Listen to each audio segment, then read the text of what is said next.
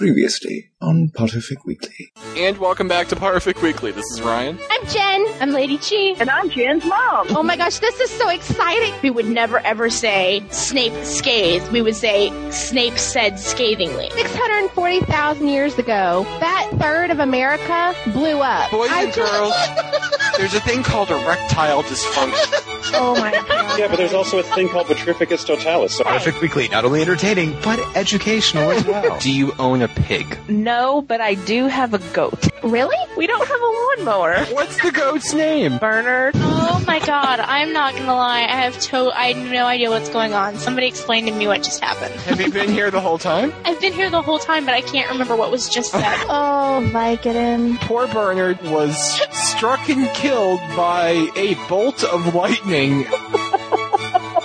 Okay, you guys are the ones who obviously laugh during people's funerals. I wore a really big hat. And I run after my car. I've just finished taking a test on what's your seduction style. I have got to take that test. I don't know what that noise was that came out of Gambin's mouth, but I think it caused some women in the audience to become infertile. Oh, I love the social intercourse so varied. It gets me so excited for the guy I this is like the Manhattan Project. Superman is Moses. Honestly, don't you people read? Okay, the two people. Superman is not Moses. Moses is dependent on Aaron. See, Batman depends on Robin. If you're going to do Moses, the guy that was Or like lost in the Moses. desert for like 40 years, that does not Okay. inspire confidence and crime fighting ability. there's like auditoriums with movies that you can go in and sit and watch, not while on the toilet. There's no way we have wank. We don't care enough about the fandom to have wank. Don't take offense to this, guys, you guys the most dysfunctional group of people. These are really stupid people. Like I have a lot to learn from these people. And now, Potterfic Weekly.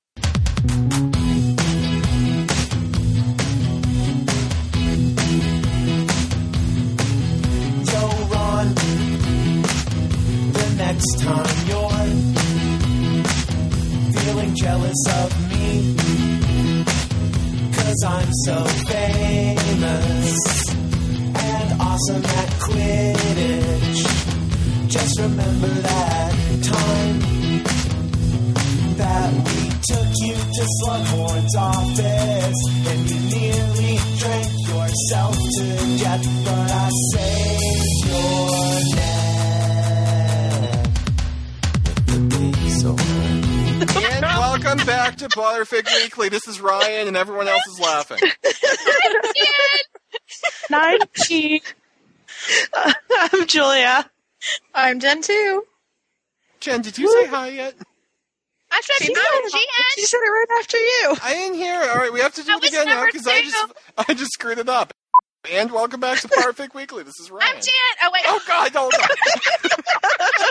sorry. It's like someone's got premature ejaculation over here. All right, and welcome back to Potterfic Weekly. This is Ryan.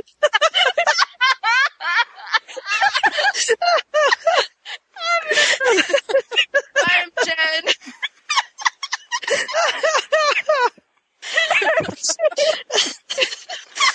I forgot who I am because I fell off my chair. And welcome back to Potterfic Weekly, everyone. This is Ryan. He's getting married. Hi. Let's listen. I do. I do. And I'm Jen. and I just turn around and glare. Jen, a million points to Snap picture. Ravenclaw if you actually do that at his wedding. Well, Jem will have the No, camera, so I'll be no, chasing her, and I'll be like, I'll be running at the camera.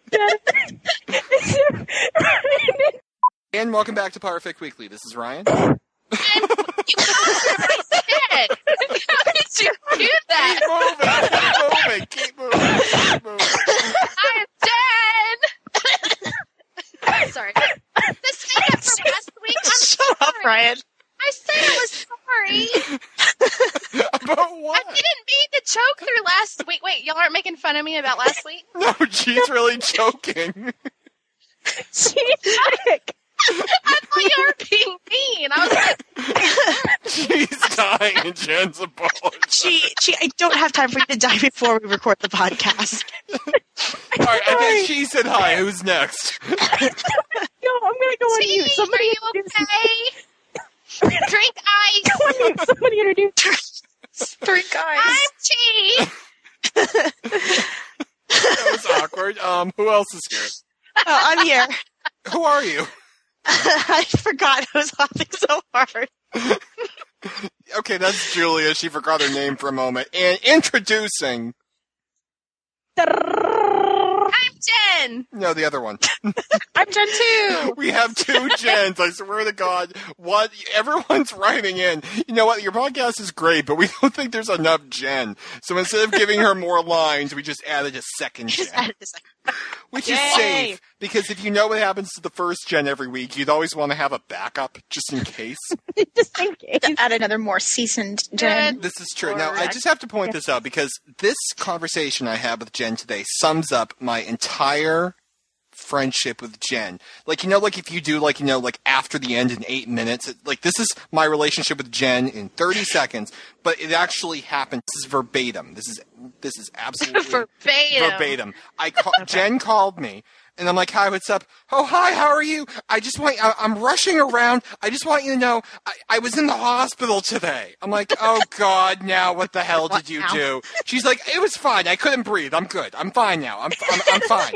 and as she's telling me this, you hear, "Ma'am," and someone's talking to her in the background. I'm like, "What's going on?" She's like, "Oh, sorry, both of my taillights are out. What were you just saying?"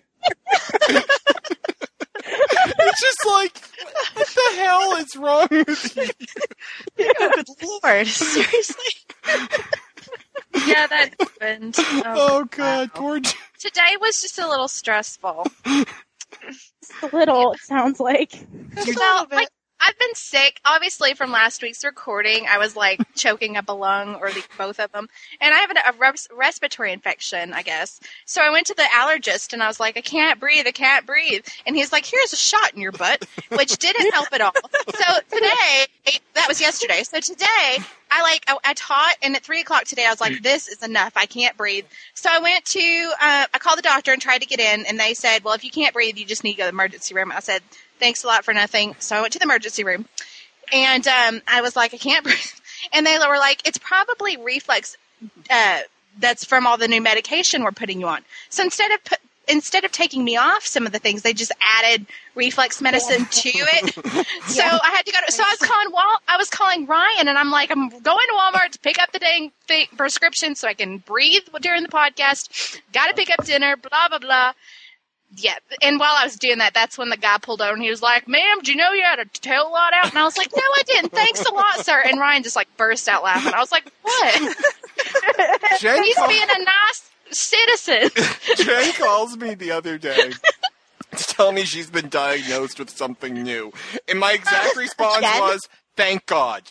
And she's like, what do you mean? I'm like, Jen, I feel bad because I know when you call me and tell me these bad things happen, you're looking for some type of sympathy. And my first question is always going to be, my no, well, not sympathy, but when, when you say I have something, you know, wrong with me, you don't expect Usually, per- it's well, well, you don't expect the other person to start laughing at you. Like you expect some type of human like you have done in the past. So oh. yeah, so when you she calls me, I'm like, oh, that's good. Oh, good, good. And she's like, you? I'm like, Jen, do you have more than four months to live? She's like, yes. I'm like, then I don't care whatever you have. I can live with it.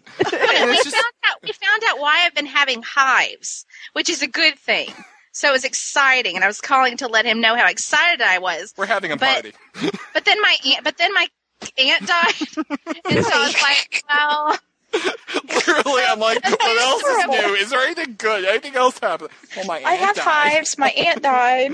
I'm like, oh my. I know. So it's been a little chaotic this oh, week. Oh, poor Jen. Wait, is Yellowstone still uh, intact? Yellowstone apparently is still there. Currently- Although I've been Oh, watching God. Heroes. I've been watching Heroes because of Yay! Mike. Do you love it? I love it, but I'm not feeling so good about that whole New York visitation thing every couple weeks. I may have to end that.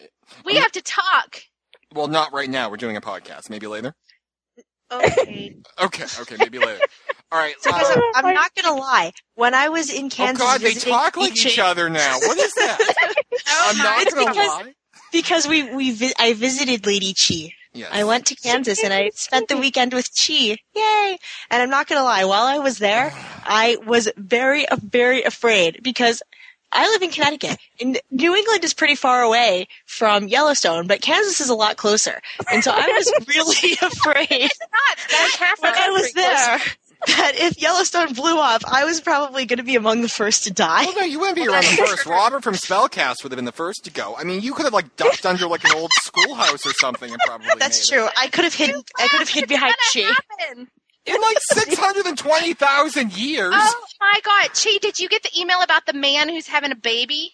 I did. Um, what's her name? Um, I don't even Okay, can know I just say say this? Apparently, something comes up in the podcast later in Peoncast tonight. Gen two, Peoncast Yes. episode four later tonight. Is Yes. there something about Mpreg that you know?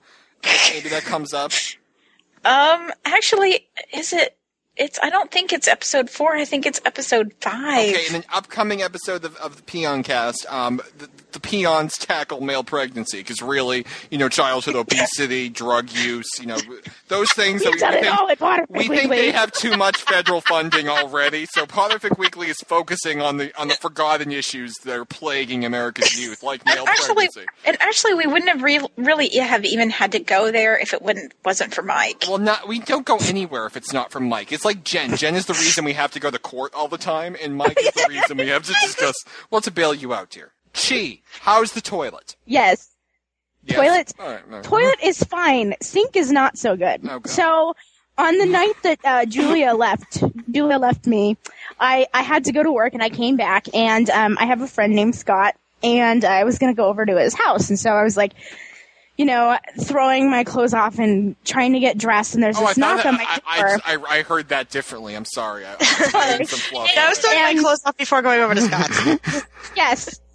Yeah. Anyway, um, so he like, there's a knock on my door, and I thought it was Scott because he dropped me off from work, and I was like, "What are you doing?" And I threw open the door, and it's the lady next door that doesn't speak English, and I was like, "Shit," because I speak like three words of Spanish, and she speaks like three words of English, so usually we can make it work. all we have to say You is can like, say like, uh, "How's the bread?" and that's really all. no, I can say I can say dos más cervezas, por favor, which is two more beers, please. and donde está los baños, which is where's the my bathroom, which is really all you need. So, and so I was like, so she's like knocking on my door, and she's like. She's like, sink! And then she does this movement with her hands, like one hand goes up, the other hand goes down, back and forth. And I was like, sink does sink is moving? We're having an earthquake? Wait, what?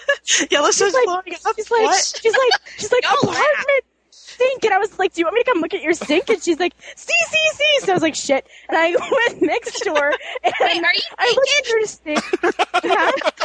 I looked at her sink and there's I'm picturing literally, she naked answering her door. You said you were taking your clothes off. I thought the story was getting I, I had like pajama pants and a t-shirt on, and so I went Okay. over. I was like, I saw, and there's like three inches of the nastiest water you ever did see in her sink, and I was like, Green what grass is grows- this? And it was like, and we have double sinks, so there's there's two of them, two exactly the same level Yeah, of water. You know? So I double. so I yeah exactly. So I flipped, I flipped on the um the garbage disposal, and it was really neat because all the water on one side went to the other side, and I turned it off. I was like, ah, and then it came like back down to level. She, she ruins this woman's apartment. Wait, is this the kitchen And- sink or the bathroom sink? This is the kitchen sink. Her garbage I'm in disposal in her bathroom. There's a garbage disposal in the like. When I was garbage thinking the ba- I was thinking it was the bathroom sink, but then the mention of the garbage disposal made me question that that thought. No, the Steve, double sink in explain my to me, kitchen. Please, why is this woman coming to you with her plumbing problem? It's okay. It's like they get white woman. huh? there. She's like the worst plumber ever. I know.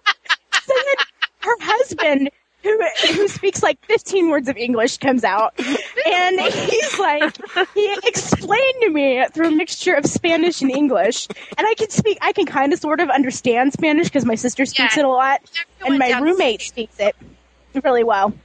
I can understand it, I just can't speak it really well. And so she, he explains to me that the management company has told him that all the plumbing in the apartments are connected because, and he goes, um, so like if you, his sink is blocked up, there's a good likelihood that my sink is blocked up too. And I was like, well, That's the worst And I design ever. over- I walked over and sure enough, there's like the same amount of water in my sinks as there was in this woman's sink. I was like, shit. Who built and this building? Can't- I don't know, Dumb and Dumber, and so they they they can't make themselves understood to the maintenance guy. So they had me call him, and he loves me. Let me tell Is, you. hold on, is this the same guy that replaced your toilet four times? yeah, it's the same guy. I just do like a montage of Chief's plumbing issues. like he comes he comes over and I give him pizza and we have conversations. He's here all the time. so Is he around like, your age? Uh, yeah, he's a little bit older than me. So I called the maintenance Is guy. this and like a was potential, you know, like Lord Chia, or is this not really going to no, not even. Not even. Not even. He'd, he'd have to learn how to wear a belt. Let's just put it that way. So He's a plumber. There are prerequisites. exactly. So he, I called him and he's like, well, you know, whoever designed these buildings was a real genius. And I was like, yeah, there seems to be a lot of that going around lately because he's not very smart. And so he's like, Have conversation with him. and um, anyway, he's like, well, there's nothing I can do about it, but I'll come over and look at it anyway. And I was like, what? he's like, well, like, what do you want me to do? I was like, okay, if you feel like you have to come look at it, it's like water. It's nasty water, but it's 10 o'clock at night. If you have nothing better to do, whatever. So he comes over and he like rattles on my pipes for a little bit and then he goes next door and he like rattles on their pipes for a little bit and he's like, doesn't know yep, what they're he's doing." clogged. He's like, yep, they're clogged. And I was like, I told you that on the phone. And I was mad. And so he then proceeds to go up and tell all of my neighbors up door, like everybody in the building now cannot use their sinks because the plumbing is that messed up. So anyway, he comes in the next morning with Pedro the plumber. And Pedro the plumber, who is not just a maintenance guy but an actual plumber, fixes my pipes. Who is the And first guy? oh, that's Matt, the maintenance guy. And so he leaves, and I go to work, and my sister comes in, and she's like, she calls me. She's like, was the maintenance guy here today? And I was like, yeah. Because this is how our relationship works. Amanda yells, and then I have to deal with the professionals. She's like, he left water all over the floor, and he didn't do his job right. And you just need to call him and have him come back over here. And you need to watch him this time, because he doesn't know how to do his job if you don't watch him. And I'm like, all right, whatever. So I called him again, and I was like, you know, uh, my sister's really upset. There's water all over the floor. So the next day, he comes in with a different guy, and this is Bob the plumber. I'm not lying. Bob the plumber. Did Pedro get And- So Bob was Bob actually is the company that they normally use, but they aren't and they don't do um they aren't open on Mondays. So they had to call Pedro's company. And they aren't very happy with Pedro's company apparently. So Bob's company comes over and it's Bob the plumber. And Bob's like, "Well, he's he goes, "Well, it shouldn't have done this. If he fixed it, it shouldn't have done this." Um so it's probably still broken. And then the genius What on my morons do you have working for you in Kansas? It's still broken. Yeah, um, thank you. I know. Okay, so then he turns on my sink, and he's like under, like uh, underneath by the pipes. He has me turn it on, and a stream of water hits him right in the face, and I start doing a dance because I think it's like justice from above, right? Justice. What are you like, Vernon Dursley? Justice. Just so he goes, just he goes, do you have like a bowl or a towel or something? And I was like, yeah, because I was laughing really hard at this point. so, when am I gonna got him a bowl and a towel? And he goes, well, and then he looks up at me, and I swear to God, this is what he said. He goes, it looks like your trap is broken. Do you have an extra sink trap? And I looked at him, and I was like, what is this sink trap? like a bear trap or something. No, it's the thing that you put in your in your sink to hold the food crumbs back, right? exactly. No, well, yeah, it's some part of the sink. I don't know. I don't care. And No, isn't like- it the thing that you put it you put in the you put in the I sink don't itself? care, Ryan.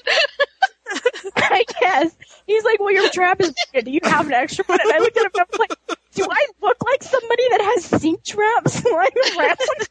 Would I live somewhere with 24 hour maintenance if I knew what a sink trap was? That's like when I wanted Ryan to take the door to the like. Like, no. Oh. So, okay. Then, anyway, he came in and he fixed it, but that was my adventure with the. Oh, that's not what the sink trap is. I'm sorry. I- I've googled images of a sink trap. Oh, why are we doing this? We're doing a Have you podcast. really? Is it like a bear trap? No, Like when yes, it there's a eats the bear snake? trap underneath the sink. Julia, what happened to you on American Airlines? Yeah, see, the thing is, I was uh, getting a little bit concerned. I was like Keza. I was getting really concerned that I had signed up to guest host a couple episodes and like nothing horrific had happened to me, and so I was getting really worried.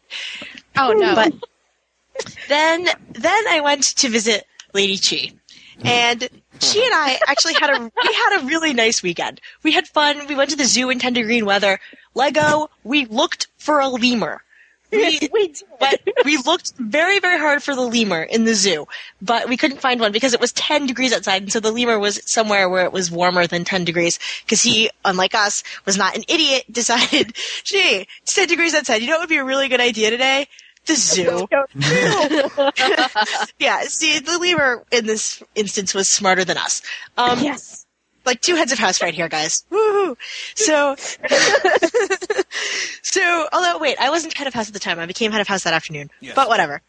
Anyway, yeah. Anyway, I called her at the zoo to offer her the position because I felt bad about the lemur thing. yeah, It's but we true. didn't get the message because Chi's phone was at Applebee's. What? She left her phone at Applebee's. Only she didn't realize this until after we had gone to buy the after we had gone to the zoo and after we had gone to buy the Kool Aid. So we were like running around looking for Chi's phone, and when she got it back, the first thing she said to me was, "Um, we have to call Ryan. There's been some sort of emergency on Pufwa."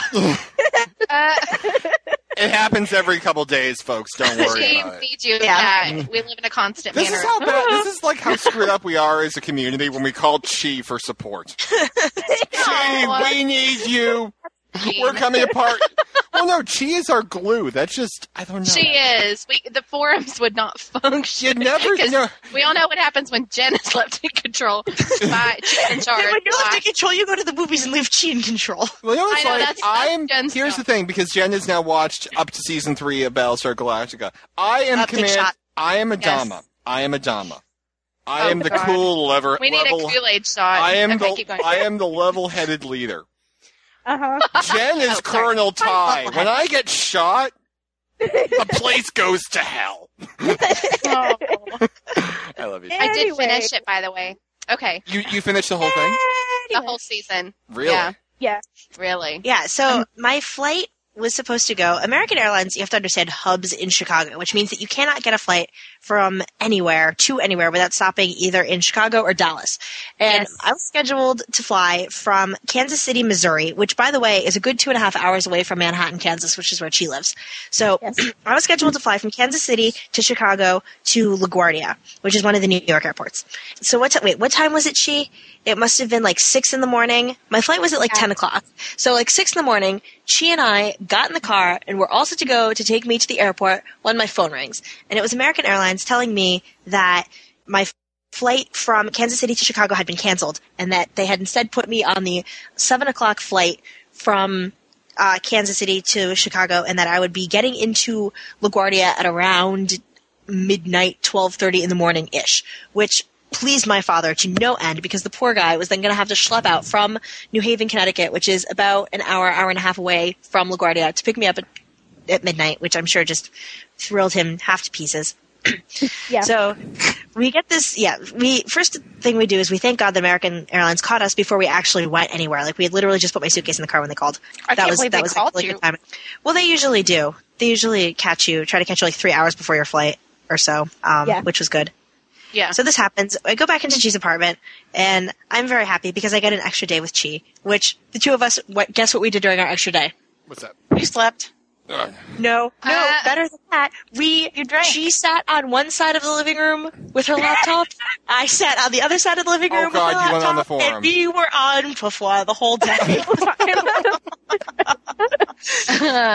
So, so, so you flew to meet her in person, and you typed on the same forum, just in the Yep. same room.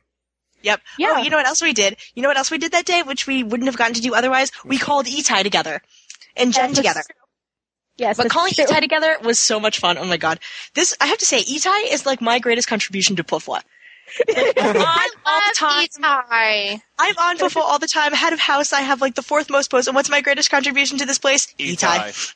Can I Etai, if you're listening to this, buddy, I have your message. I will write back to you soon. I I wrote- just love that we just now learned how. To, like, I'm glad that we say his name right now. we've been mispronouncing uh, Etai. That was How do you No, mispronounce we that? did forever. Don't you remember we were like Itay and. Don't you Itai, remember? It was worse than cheese name. Ah, Yeah. I never had that problem because when he introduced himself to me the first time I met him in college, he was just like, "I'm Etai." Oh, you know him? yeah. Oh, you didn't know this? Yeah, Etai. I didn't know you know know him. I I knew. I know Etai. Etai and I are, Aw. And I are friends um, from before Pufwa. He um he Oh, I didn't know. Yep. See, the thing with Itai is that he lives now in Oakland, California, but he grew up in Connecticut. And as a result, he went to the University of Connecticut for both his bachelor's and his master's. And in the last year of his master's, I was a freshman, um, undergrad, and we met, and we became friends that way. And this is this is how we knew each other. And we discovered that um, we were both into Harry Potter, and so I immediately tried to get him to read after the end How'd that and then work? he didn't. He didn't. he literally ignored me when I kept talking about after the end. He ignored me for two years, and then like, no, he long- he ignored me longer than that, but he, he ignored me. And like two years later, I discovered Pottercast. And I was like, Itai, oh my god, I found the greatest thing ever. You have to listen to this thing. It's called Pottercast. You're gonna love it. It's they talk about Harry Potter in your iPod. It's amazing. You're gonna love it. In your iPod. That's like how I explain email to my mother. Ryan explained what a podcast was to me. I was like, "What's a?" After we're hosting much it. Barvik Weekly, I had to Yeah, explain yeah. to her what a podcast is. I told You mean I told are him, like- listen to this? I told him like Itai, just just trust me. And he's like, Yeah, yeah, sure, when I get time, whatever. All right. So couple a couple months later, this must have been in like Janu- late like late December, early January of um 06, 07. I get a call one day from him and I'm he, and he goes, Julia, oh my god, I finally listened to Pottercast. And I'm like, freaking took you long enough. And he goes, this is amazing. How did you let me live without this for so long? I'm like, Ita, you idiot. I've been telling you for three months telling you to listen and uh, to listen and finally you listen to me and then you blame me for not letting you in the, on the secret earlier. Thanks, love. So, And he's right after find- the end. not yet. Ugh. This was, I can't this was the- believe that. I was telling him then that I had, I was listening to this other podcast called Potterfic Weekly, and the first thing he says to me is, "How many episodes do I have to listen to to catch up?" And I was like, "No."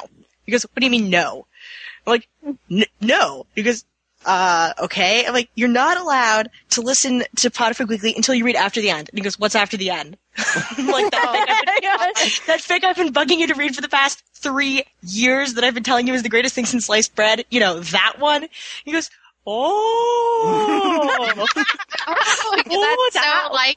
We are the funnest group of people ever anywhere. I just love I know. And then he reads it, and then the next thing I know, it was he like did read it. some un- he did, Okay. and then at like some ungodly hour, I get a phone call from him going, "Oh my god, this is the most amazing thing ever!" And I'm just sitting there going, "If you had listened to me two years ago, you would have known this I was right the whole time.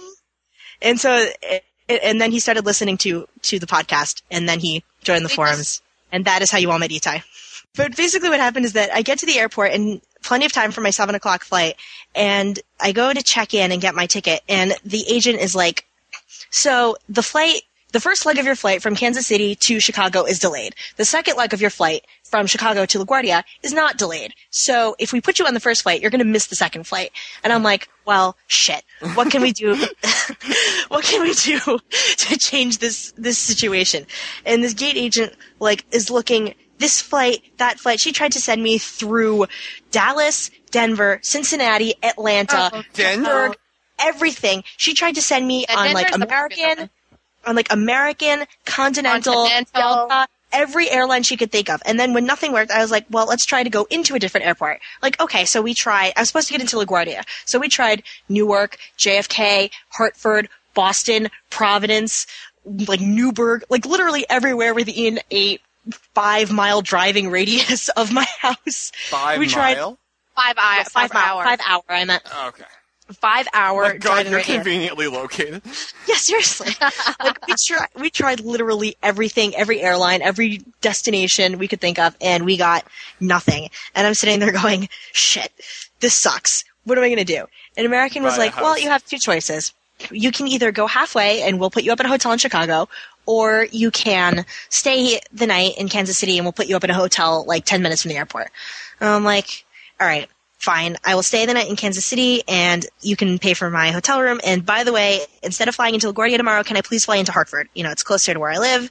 It'll be a lot easier on my dad who has to come and pick me up in the middle of the day. So she was like, yeah, fine, no problem. We'll get you into Hartford tomorrow uh, at around one-ish. So I'm like, great.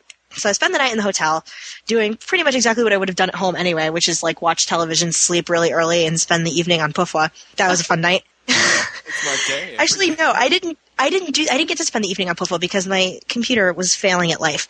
But I fell asleep really early anyway. So the next morning, 4:30 a.m. Central Time, I get up and I get um, on the shuttle. I go to the airport, get on my flight. My flight from Kansas City to Chicago, completely uneventful, no problems. Like, thank God, finally something goes right. so then I get I get to Chicago and I go to the gate for the second leg. Keep going. I go to the gate for the second leg, and they're like, "There's been a gate change. You know, no big deal. We're just waiting for another flight to get in at this gate. It's been delayed, so we're going to put you to this gate over here." I'm like, all right, fine. So I go to the second gate, and there's a whole bunch of people there, and I'm like, "What's going on?" And they're like, "Well, this flight to Grand Rapids was delayed because the plane is here, but there's maintenance problems on the plane to Grand Rapids. So you guys um, just hang out." And we might change your gate again if this Grand Rapids flight is delayed much longer. So I'm like, all right, I'm sitting, I'm sitting, and then finally they're like, um, gate change for Hartford. You're now like on the other end of the airport, and I'm sitting there like, oh, for the love of God, fine. Go to the other end of the airport, and I'm sitting there, and then they're like, so the plane's not here yet. There were some technical issues. Oh my god! You're getting on the plane that has other three end. wheels. Yeah, there are some technical issues getting on the plane on the plane and the other end on the flight Oh. it's coming from. So I'm sitting in Chicago, and then the plane gets there, but then the crew was was delayed even more than the plane because the crew was coming in on another flight and this, that, and the other thing. But not the okay, but not the crew that flew the first plane in. No, this be is a different- Okay. That'd be awkward. Okay. That would be incredibly awkward. this is a different crew. So the crew the crews were delayed and it was very bad. And meanwhile, I'm sitting next to this woman who was like trying to get to I don't even know where she was going, but she was going somewhere for a meeting and she was getting really, really impatient and like every three seconds going, Sir, sir, is is the crew here yet? Mm-hmm. Sir, is is the plane fixed? Sir, what's going on? Sir, is there any chance that I can get into Hartford like somewhere within kind of near where I need to be because I have a meeting to go to? Like this woman like seriously thought that nudging the gate off the gate agent would make the flight get there sooner. And I'm just like, oh god, just shut up, Jesus Christ! exactly like the flight will do. get here, the flight will get here when it gets here, and whining isn't going to make it get any, any faster. Just be quiet. And uh, and then the best part is that I then got stuck next to this woman when I finally did get on the plane, which happened shortly thereafter. So we get on the plane, and then they had to get the wings de-iced. So that took like another twenty Oh my minutes. gosh. De-ice? You get out there with De-ice. like a scraper? I don't know how they do it, but Jen, What? seriously, Chicago was under two feet of snow that day. Oh my So god. having to de-ice the wings was really like it took 20 minutes. It was not a big deal. But meanwhile, this woman next to me was like going out of her mind because she was like she was going to miss her meeting, and she's sitting there calling this person, calling that person, going. You know, O'Hare, Chicago Airport, and American Airlines are just so stupid. I mean, why couldn't they just get the plane and just get going when they were supposed to? And I would make my meeting. And I'm so sorry. I don't think I'm going to make it, but like, I'm already on the flight. Maybe I'll just ask and see if I can get off. Hold on a sec. I'll call you right back. She gets off the phone, calls the flight attendant over, and goes, I would really like to get off the plane. Oh, and like, meanwhile, we were like ready to go. We had like closed the doors. We were like three seconds away from starting to taxi, starting to taxi. And she's like, I'd like to get off the plane. And the flight attendant like goes and asks the pilot, um, what's going on. And she comes back and goes, do you really want to get off the plane? Because we're about ready to go. And the woman goes, well, I mean, I'm already going to miss my meeting, so there's really no point in my staying. But I don't want to delay anyone else. I don't want to delay the flight anymore. I've already been delayed enough. So I'll just go. Mm-hmm. And the flight attendant's like, are you sure? Because we're like about ready to go. And if you want to get off, like we'll go back to the gate for you. And she's like, no, no, it's fine. it's totally okay. I just don't want to delay the flight anymore because other people have things to do. So stop talking and let the damn plane take off. At least you're of others here. Like, just shut up. And she spent the entire ride just like, you know, like when you're nervous, like you can't stop shaking your leg, and she's just like fuming. I could tell. She was like so upset. She didn't say a word, but she was furious. Oh yeah. And then we I get can understand that too. I mean, if you have to meet, if you have to be somewhere, like, and things that aren't, you know, wh- what you meant to happen don't happen the way you need them to. I understand. I would be probably furious too. Like, Well, I it, can yeah, it's that. unfounded, but I can understand that, but you know, like shit happens. Sometimes mm-hmm. Chicago gets two feet of snow. Sometimes Well, planes yeah, get delayed. true. It's just like a part of when you tr- when you travel by plane. Like you should be listening to this PS because I know you're going to take your first plane ride soon. When you travel Oh. by plane, just unexpected Yeah. things happen. Always pack an extra pair of underwear because you might need it. And just when you're an hour late, just roll with it. It's just yeah, part of your plane will be delayed at some point for a Exactly, really like- long, Yeah. boring time. It just Can't- happens. like if you can't accept that, take the damn train or don't go to the meeting. Like Yeah. get over yourself. Jeez. Shannon, my sister just took a train and it got delayed. So, Yeah. Always bring an extra book. You know, like Seriously. and Poofwa podcast. Yes, bring the Yes. first season. That will get you through the ride from Chicago to Hartford. Yep. Yeah. Hey, why don't we talk about the is- fic today before we have to leave? Yeah, we've Yeah, been no here for two hours already. We probably should start talking about the fic. We probably should start talking about the fic. Now, Jen has read 60% of the chapters for tonight's fic, and as is the Pufwa, as is the Pufwa mantra, mantra, mantra, mantra? English. I don't, I don't know. I don't think they're. Okay. I say mantra. I don't know. I say You're weird. Okay, we're not going there. Jen has read 60%, and that ain't bad. Jen is just sighing. Jen is signed. Well, I sent Jen a message today saying, reading to chapter 30, and Jen's response when she reads it is, oh, isn't that nice? Ryan's reading ahead. so she's I, well, I was like, you must really like it. I, on the other hand, was still looking at the master schedule. I was like, we'll have to read to 26. Okay, I'm done. Like, sorry. It sounds like something that would happen on Okay. Football. Can I can I start this podcast? I have an eps- I have a question Yes. because it keeps confusing the crap out of me. The author the author of this story. He's got like five names and every time y'all say the one that I'm not familiar with, I'm like, who's that? What story is this? Viridian. But isn't his name Matthew?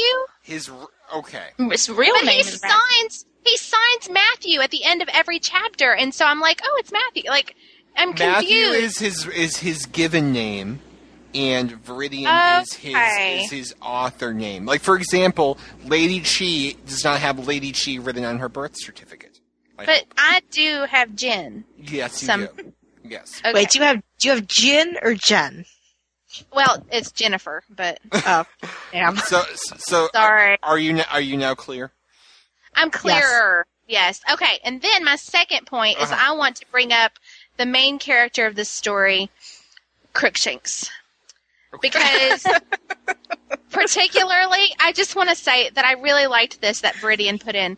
That I like that although it's Ron's cat, that it know it's smart enough to love Hermione too, because in a past life, it was Hermione's cat. Aww. Aww.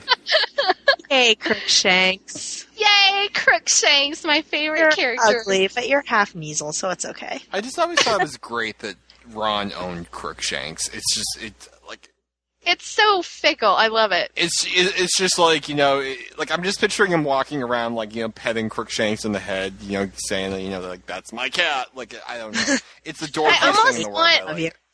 You. I almost wanted Hermione to get a rat just so that Crookshanks could eat it and it could be backwards. Your cat ate my rat. No, it didn't. Well, you know, except backwards. And like you know you know Hermione had like you know jet black hair at the same time, and Ron was like And leather. We Yes. can't forget the leather. don't forget the leather. I Okay. know that's only sorry. Draco here. Oh, you're right. No, no. Okay, so here, so here's the deal, everyone. Tonight we are going to cover chapters 23 up until 30. It's the most amount of chapters in the least amount of time, so we are going to pack it in. This is going to be very exciting for all involved. And I'm flipping through my notes here for the chapters, and I just have to say that, you know, my, my chapter 30 notes are my favorite. They open with Gran is a bitch. because what I realized when reading these chapters is that Gran is a bitch. Yeah, I'm not, I'm not gonna lie, We Ryan. already knew that. Ryan, I'm not gonna lie. The third, the, yeah, the third note. Neville concurs that Gran is a bitch. Perhaps she's pregnant. Yes. well, they're trying to guess what is wrong with Gran. Now, I, of course, assume she's a Death Eater. I, of course, assume she's a Death Eater. But then I mock my fellow co-hosts when they ask why no one assumes Harry is a Death Eater. So, what do you want? I run the damn thing. I can say whatever I want. now, I had a series of questions reading through this. Um, they're like Jen's questions, but but but different. But Um, better. But better. Mhm. Now, question. now, question number one. Wait, hang on. I have to put on my English major pants. Okay. Yeah, I know. Wait, are they grammatical questions or story plot They're, questions? they're story plot questions. In the canon, Okay, good, because I have some too. I'm ready to in go. the question, is Gran a well-off woman? Because we have Neville Longbottom. Well, not Neville Longbottom. That wouldn't make sense unless you know he had his name on the front of the thing. But we have like Longbottom Manor, and we have you know Gran looking like you know Emily Gilmore's mother-in-law with the big hat, and I, I don't. Well, Was that? I, I like it. I'm just that she was. It- it- what, I was always under the impression because it seemed like all the purebloods, with the exception of the Weasleys, okay. were I'm fine with that. I couldn't remember. I honestly, I never. Yeah, it's never specifically Well-to-do. stated, Yeah. but it's and it's never really implied. Like it's one of those things that I guess Joe just didn't really worry about, Yeah, or at least she didn't let us worry about. Yeah, because I'm picturing in Deathly Hallows when Gran hexed Dawlish having her butler do it. So that, that would have been. That would have, or she, At least I think Gran would want the satisfaction of doing it herself. Yes, that is true too. Did I mention Gran is a bitch? Perhaps she's pregnant. Wasn't there wasn't there a scene with her at the ministry at one point? Um, I don't think so. I'm trying to. In the canon, I don't think so. In the canon, there's the scene where uh, Gran, I think it's in um, Half Blood Prince, gives gives Neville a hard time about her classes, and uh, McGonagall makes Right. a comment that she was pretty bad in like charms or something herself to kind of buck Neville up. But I don't Right. think she does. She even appear in the canon up until Deathly Hallows. I don't. Um, yeah, in order yeah, to Phoenix she- of hospital. course she does. when did she I appear? think In the hospital, in order to the Phoenix. oh, that's right. Yeah. Okay. Oh yeah, I'm sorry. Maybe I'm sorry. that's what I was thinking about. Yeah, because she's a bitch there. Yeah. She's a bitch there. She's. I think her problem is that she's really. She's just pretentious. Like She's whether or not cranky. She's pure blood. I don't know, but she's a pretentious, cranky bitch. Who reading she's these very chapters? proud. Oh, I'm sorry. Who reading these chapters? Because I've read ahead, but I, I haven't read that far ahead. yes, yes, we all know. I know. already All right. Look at Perfect Ryan doing his reading. All right. Who wanted to read Harry walking up and literally bitch slapping Gran for the way she Oh, I do. it? Me. Oh God, the way she behaves towards Luna—that's deplorable. I love the characterization of Luna because it's hard to do. It's hard to make Luna um, weird, but not star craving mad. It, The Valentine. Yeah. I love that part. yeah, I- Yeah, I love that too. It's Oh no, really hold sweet. on. Though I can't remember. Luna Luna had a Valentine. I can't remember. I've read this Well, a couple. she weeks. gave it to Neville, and she didn't Yeah. sign it because she didn't know, and she was Oh, and like, he gra- she grabs the they pass. ask, yeah, they ask what it, what does it say? They don't know who it's from, and she just says, "I like you a lot," and like he's like, and she "Oh my says she wants to do it right, so she grabs it back and know. signs it. Well, that's the thing. It's it's so hard. sweet. sweet. I said this last week. Luna's the smartest character in the series, which you know isn't a hard you know mantle to hold. No, no, it's not hard. because everyone else, unfortunately, is so is so dim-witted. that It's it's it's kind of easy to sneak ahead to the top of that line. But the thing with it's hard to make her, like I said, it's hard to make her not seem too weird. I think the thing that uh, Viridian does really well with it is that Luna seems like a very uh, vulnerable person. She seems like a person with real problems who feels badly when you know she is embarrassed or feels as though she's embarrassing someone. She's not like you know burning the building down and oblivious to it, reading her Quibbler upside down. She's she's an actual person, and I think that's something that I don't read in a, in a lot of fics because it's Well, she's of hard to write. yeah, it's Right. like she's like Hagrid. She's hard. It's, it's sometimes there's certain I didn't mean to tell you that. yeah exactly. It's I mean, not that. yeah. No, I'm, jo- I'm That- joking. that is true. Well, don't even get me started on Steve Kloves and Hagrid. You don't Ugh. want to hear that rant. I don't I did, take Need that to tell rant you again. Wait, I haven't even heard this. Okay, maybe I have. I can't remember. Don't even worry about it, Jen. Listen to this. Listen to the commentaries. See, my thing with Luna is like I agree with Oh, okay. I agree with you that like he is a real person with real issues, but I didn't see that until really like towards the end of these chapters. Like I thought that she was just like stark raving mad, you know, but kind of sweet. Yeah. Um, until I read the end of this chapters, like when um Gran wouldn't let Neville come, and he he was like she was stopping the post and all that, and like Luna got really withdrawn and really like introverted and desocialized from her friends. Yeah. Yeah, and when you realize that that was all because she wasn't around Neville, I was just like, oh, They baby. learned love. Yeah, it really affected her self confidence. Right. Because there wasn't. Neville was really the best about, you know, telling her that she was okay, that she wasn't weird or anything like that. And even though the others tried, like I guess she, I guess I think like Neville has a much more of an influence over her than anyone else. Well, I think that's So- why the, the the like I know it's not canon, but it was um, it was a very popular pairing in fan fiction. Is that the two characters do offer each other something? You know, you, Luna brings Neville out of his shell, and Neville grounds Luna. So it's a really good opposite attract story if that's what you want to go with. And Yeah. I, I think that's just why it works so well here. And I regret in the canon it didn't work out. I, I still thought that's one of my favorite fics to actually read, just because they're both so freaking amusing together. Because you would never suspect it. But um, Yeah. let's. Well, I just love that Viridian put her in Gryffindor.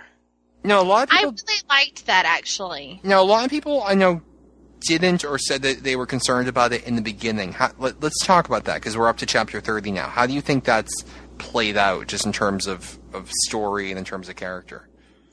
Well, I mean, from from reading it, from reading it, you know, in one big chunk today, because I've read this story before today. You know, I just I needed to go back and catch up again. I do that. Um, okay. you always think about her being a Ravenclaw, but then, you know, in canon, she's part of you know The group. the group of, of Harry's group, and then you think about her in terms of the dynamic of being in this group of friends, and it just works so much better with with them being able to be together all the time Yeah. and not being separated by the class of the houses, and I just like it so much better that she can actually interact with them. It just works. Well, she's always an outsider in the canon, both because she's a literal outsider to Gryffindor, but also because she's really looking in on the group. She's the weird one in the group, for lack of a better word. So it's interesting to read a story where, she- number one, she, she's not that, um, you know, institutional outsider, but also one where she she's just as quirky as Neville, and she, you know, could have been in, you know, in the, in that inner circle from the very beginning. And then what would it have been like if she were in Philosopher's Stone, or well, not Philosopher's Stone, but would it have been like if she were in there from the beginning? So, I think this is one of the areas where I'm really glad to be reading an AU story because I never really thought about that before. And I know in the beginning a lot of people had bad reactions to it because you know the the, the fact that that Luna is in the in the canon canon itself shows that this is a story that, you know Harry Potter about you know people coming together and groups you know not like yourselves still forming friendships. And if you put everyone in one group it kind of removes that um, you know forging of alliances. But I think it works really well for the character and for the story now that we're up to chapter 30 Yeah, because if you think about it, I mean, Hermione wasn't, you know, any great normal person herself. You know, Luna was off after Snorkacks and, you know, all of her strange creatures, but Hermione was an incredible brain, and no one really wanted to be around her either. Yeah, and I think the two of them work out really well, and it's a shame we, we didn't get to see more of them in the canon, and I like it here. I love the part where Hermione is, you know, with her books and her facts and her figures and, and, and what you can read in the library, and Luna, you know, with, with these preposterous creatures that her father writes about in the Quibbler, and you have Hermione say, you know, that, that, that that's that, I forget what the phrase, what the adjective is, but that's completely unrealistic. And Luna's like, that's what my Muggle neighbors say about magic. Why is that? And it just turns Hermione's entire world on its head. And I just, Yeah, because if it weren't for Ron, if it weren't for Ron and Harry, Hermione wouldn't have any friends at school, Right. even at Hogwarts. It's no different. Yeah. Well, I just I think the difference is is it's nice to see Luna in a circumstance where she's not being picked on because I think not only was she the outcast, I mean, I really think the kids like I mean, they took her stuff and Yeah.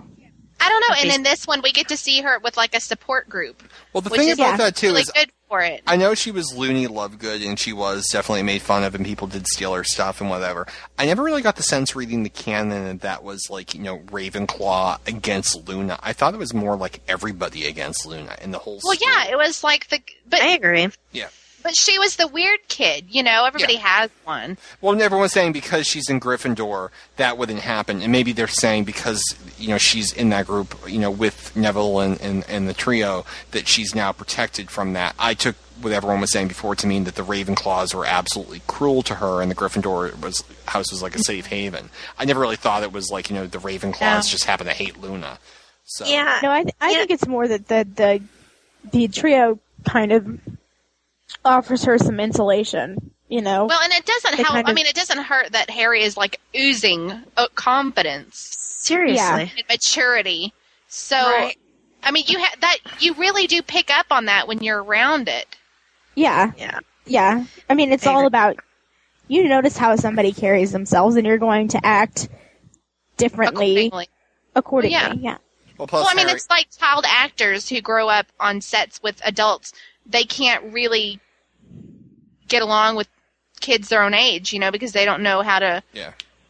It's Yeah. just this thing. Well, I was gonna say too, it probably works out well for Luna that you know Harry has the firepower of a small tank. So you know, walking around seems to be something. Speaking of, can I just read you this? I have to read you this chat now. You know, when you read fan fictions, you read you know Super Harry, and you and, and you read uh, you know abused Harry, all these different versions of Harry. Tell me, let's discuss. You know, we're, we're, this is broken Harry, and this is the one you know, when we're talking about, you know, why is Harry, you know, seem at some points so young and he's getting along with 13 year olds, but at other points he's so old. Let me just read this. He killed nearly 30 of Voldemort's remaining followers in a two hour running battle through the ruins of Hogwarts and the burning wreckage of Hogsmeade. Harry surprised himself with his inventiveness in finding ways to make Death Eaters die. He shattered skulls with a reducto, beheaded others with cutting curses, cursed them with banished stones, and sent a bolt of lightning into a pool of water, electrocuting three at once. He turned a section of stone floor into water and canceled the spell after two Death Eaters sank out of sight, entombing them forever. A massive transfiguration turned a stone overhang into an incredibly strong acid, giving a trio of Death Eaters time for a few gurgling screams, but never the chance to see their killer. He'd even roundhouse kicked one in the throat, collapsing the trachea and suffocating the bastard. Okay, I realize that's not not Super funny, Harry. but it totally is. Harry is a very angry young man. I really do have to keep reminding myself that he's only 12. You know, and I don't want to make this to be a joke about the child molesting or anything like that. Like, I just don't want to go bagel. there. But I honestly feel that this story, like, it, I really sincerely forget that they're 12. Like, I think that I would have, I would relate a lot better to the story and to the adultness and matureness that the characters have if they were, like, 16. Well, here's the deal. because though. that's how I feel like I'm reading it. Like, they're mini adults. Well, here's that, the thing, though. Well, we we we, co- we cover this in every story that we do, though. In every story that we cover, except for probably after the end, because they actually were adults there. We're always like, don't they seem a little young to be doing this? Like, Oh, and- yeah. But we're reading. Always the age so but, hard. but seriously, we're reading a story where where the trio at eleven break through McGonagall's chessboard and in in you know they fight their way and, and they save the Philosopher's Stone and then Harry kills a basilisk and then they you know fight a werewolf and then Harry. I mean, these kids like seriously think about this. Harry fought in the Ministry of Magic before he would be able to drive a car. We're not. I mean, That's this is true. Yes, I mean we're that's built into the story day one. Now, one thing I'd like to talk about tonight too, you know, is like okay, we've been talking to death about Harry and Ginny and the damn bagel for weeks, but let's talk. I would hate to be someone who comes in on this episode not knowing what's been said before. Okay. like what bagel? But let's talk about bagel. one thing because you know, Jen, cover your ears. These are the chapters where the characters find out Harry's secret, and and they find out. Oh, I did read that chapter. I, re- I read ahead. Okay, thank God. I will say this: reading through, you know, the story, I have to keep reminding myself that Harry isn't 12. Because I've, after you read so much of it, you get into the habit that Harry's just one of the kids, and you forget. So when you read paragraphs like Harry taking on the army of darkness, you're like, hmm, he really isn't 13, is he? So you have to, then you kind of snap back, then you forget, then you get pulled back into it, and then there's another dream, and you Well, it's not necessarily Can I disagree? the plot, the fighting. Yeah, I disagree. It's the characterization. It's how they re- relate to each other, especially like Ha- Ginny and Harry, especially like their relationship. Well, the, the thing just I, I want to throw this out there, then I'll open it up. The thing about these chapters is that when they all find out Harry's secret, these characters are incredibly mature. They- They're, they're, none of them are children. None of them are children. They're all incredibly mature for their ages as a result of either who they are or wh- what world they live in or what Harry has, you know, brought into their lives. They are all incredibly mature. They're not, you know, typical kids. But the way in which they respond to hearing the news, it seems like they all are grateful for what Harry did. They all mm-hmm. insist they will be Harry's friend. But what I would have liked was to, and maybe I just read through the lines too much, or maybe it's been too long ago since I read this. It has been a couple of weeks. I didn't get the sense leaving the story that they really said to themselves, you know, is this like a 30 year old? Like, does this change the way I look at him? And even if the answer is no, which Yeah. I would suspect it would be, my only thing, which I, and, and I'm, I'm sure it was in there, but it just, I didn't walk away, it, it didn't No. pull me in. I I didn't, I didn't walk away feeling like they had addressed the question that we had. And I think that's interesting because Viridian does a great job of asking the quest, having Harry ask the questions that I would ask if I were him. And I have notes here Yeah, he did have Hermione ask, "Well, so you've been manipulating, you've been manipulating us this whole time," which I'm glad they ad- addressed that. Yeah, that's because true. I was concerned. But no, But more of like an intro, like more of like an introspective, like not like "Damn you, Harry, you did this to us." More like you know Hermione walking through the No. field saying, "Does this change anything?" It feels like it might, like something like in, in this. And I just want to be really clear here. This is uh, like I, I am a huge fan of the story. It's it, it, it's a very well written story. That's just the thing that I was like, mm, I don't really feel as though that one that one That one of mine- question was addressed. Yeah. but Because so I much more you- was so much more was. I- Well, no, I Yeah. am loving the angst of this fic. I'm, Do I'm you want actually to go- talk about during this podcast? Can I'm we hear sort you? of like I'm I'm sort of dissatisfied with it actually. There's and and you know what? It goes from character to character. Like who, who whose reaction I thought was most canon, most you know, like themselves, or the most satisfying. There were interactions I thought that were kind of like um. There's an interaction between Ron and Harry that I thought was great. You know, where Harry says, you know, so do you want to know? And Ron says, no. Oh, oh. Yeah, you know, I really like, liked I loved that. But the interaction between Hermione and Harry, I literally was like, I was, I was like, I was having, I was laughing. because I was I was like, not. this is so, and it's not funny. And like, I was just, I think it's because I was on cold medicine today, and I'm really sorry, Viridian. I'm so sick right now. you have no idea. Grumpy pants, G. Well, the only I want to address what Ryan was saying though, but I, as far as the kids go, and and whether or not they realized it though, I think that Viridian did do it right because I think that they're still twelve, and I don't think that they really are thinking about it from from an adult's perspective That's of whether good or not he was thirty. Right. That's a good point. See, I was Well, want that's to a first good- of all, yeah. I just want to back up for a minute and say that Ryan, I disagree with you in that I never had trouble. Like I never forgot that Harry was thirty. Oh, in the beginning, I didn't. In the begin, just let me clarify my statement. Like- in the beginning, I didn't. As time went on, I accepted him as one of the group, and I think the reason for that is Harry himself, being the guy who killed the thirty Death Eaters and watched everybody die. He so needed to be a kid again and leave Yeah. that behind as much as he could that he is relishing in the role of being able to be like have someone mother him and ha- you know and, and, and sleep in a room with the other kids and, and, and do his Yeah. Well, even and- Sirius Right. acknowledges that for Right. him. right. right, like I agree, like I agree with you, but I just I'm just saying like I never forgot just because like you're so constantly reminded that this is what he needed after such a hard life. He just needed to relax and da da da. Mm-hmm. So I just like I never had that problem forgetting. When Harry tells them the secrets mm-hmm. and you're like, you know, they don't really think about it, they don't really question it from an adult perspective. It I don't really think that matters. You know, like he's here, he's done what's done, and even if even if things are going to change, you know, Harry still has to win the war. They're still obviously going to help him. They still love him, and so even if they haven't been like, Harry, let me get this straight. You jumped back in time thirty years. You undid everything that you did.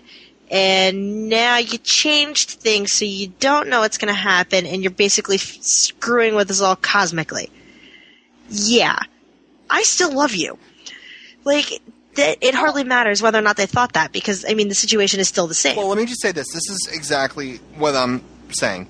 When okay, they all they're they're friends with Harry for two years, and then they discover the fact that Harry has actually lived through an entire lifetime with them, died, and has decades of experience that they never knew he had, and he is re- he knows their futures or prospective futures. And I'm not going to say he's 30 year old Harry because I'm trying to get away from that term, but he he is not precisely who they thought he was. Although where it matters and how he cares for them, and I think Ginny has the line.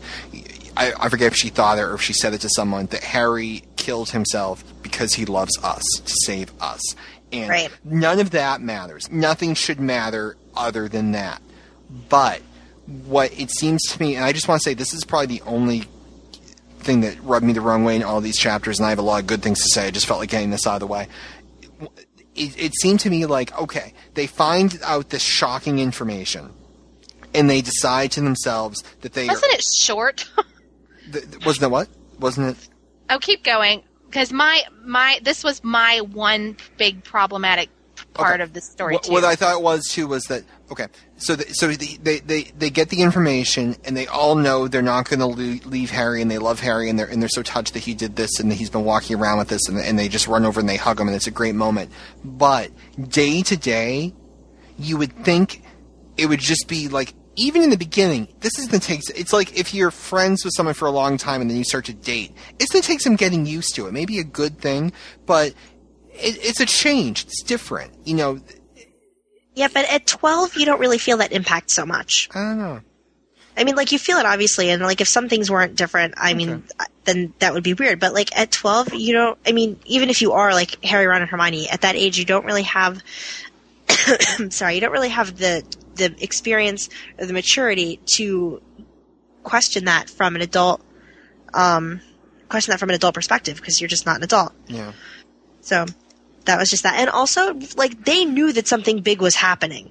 Like, it wasn't a big, it wasn't a big surprise that Harry had this huge secret. So they shouldn't have been shocked when it was big and life changing. I mean, they knew it was something big enough they had to learn an occlumency for. That's true. So they shouldn't have been like, oh my god, how dare you? And they're like, well, I've been trying to tell you for the past year and a half. Like, Yeah.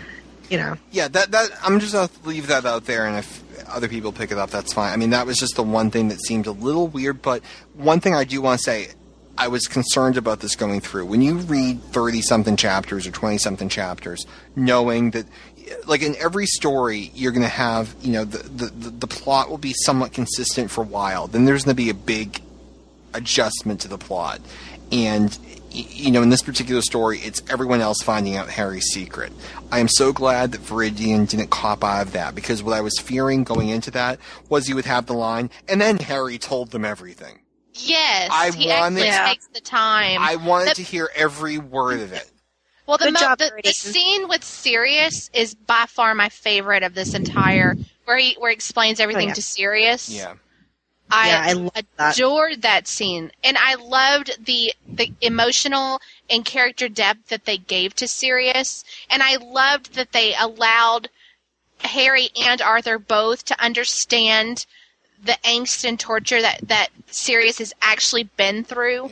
Like he, they didn't just gloss it over. Oh, Sirius has been in, in Azkaban and he's tortured. You know, they actually like make you feel like I can't even tell you the scene where they come back and Arthur's like, um, he's sleeping again. He must have been more tired than he let on. Like I almost like it was like a stab in my gut. I felt so awful for Sirius at that moment, and like I love when authors write like that when they make you feel I just I just loved it. I thought that was wonderful. Yeah, and, and Yeah, and- I liked it too. Well, the, t- the two touching moments about the Sirius scene were number one, it's the first time Harry gets to tell anyone. And like, if you're a person that can't keep a secret, well, this is huge. You need to talk to some talk to someone about this because he he- he has no support. If he dies the next day, you know the future will be lost. He, he it is such a relief for Harry to number one find Sirius, number two to tell him this.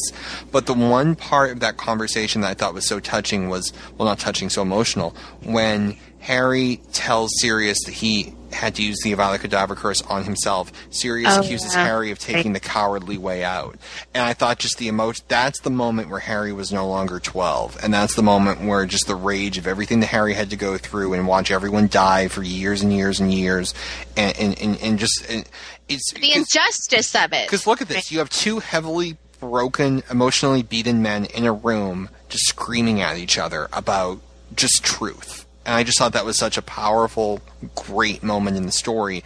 And you have to realize he's going to put his mask back on and the next day go back to being, you know, 12 year old Harry Potter. But Yeah. just for that one moment, he.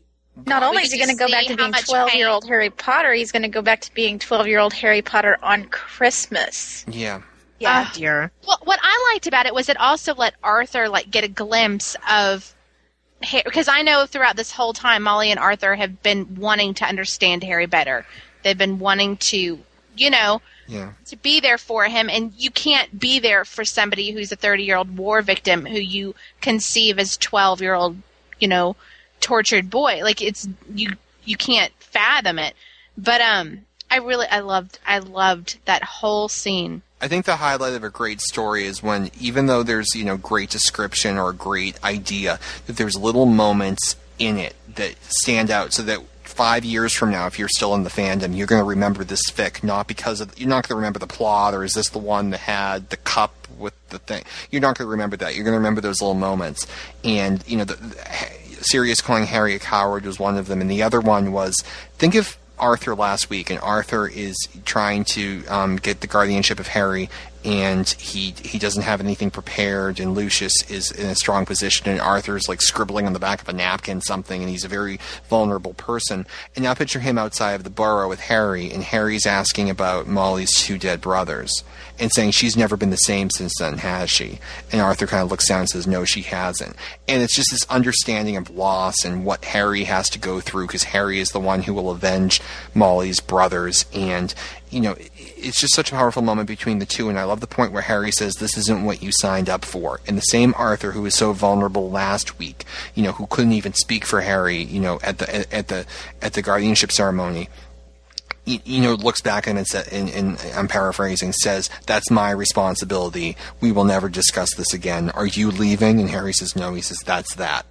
And I just thought he could be such a vulnerable character, but such a, you know, throwing his hand down the table, saying, "Enough, character."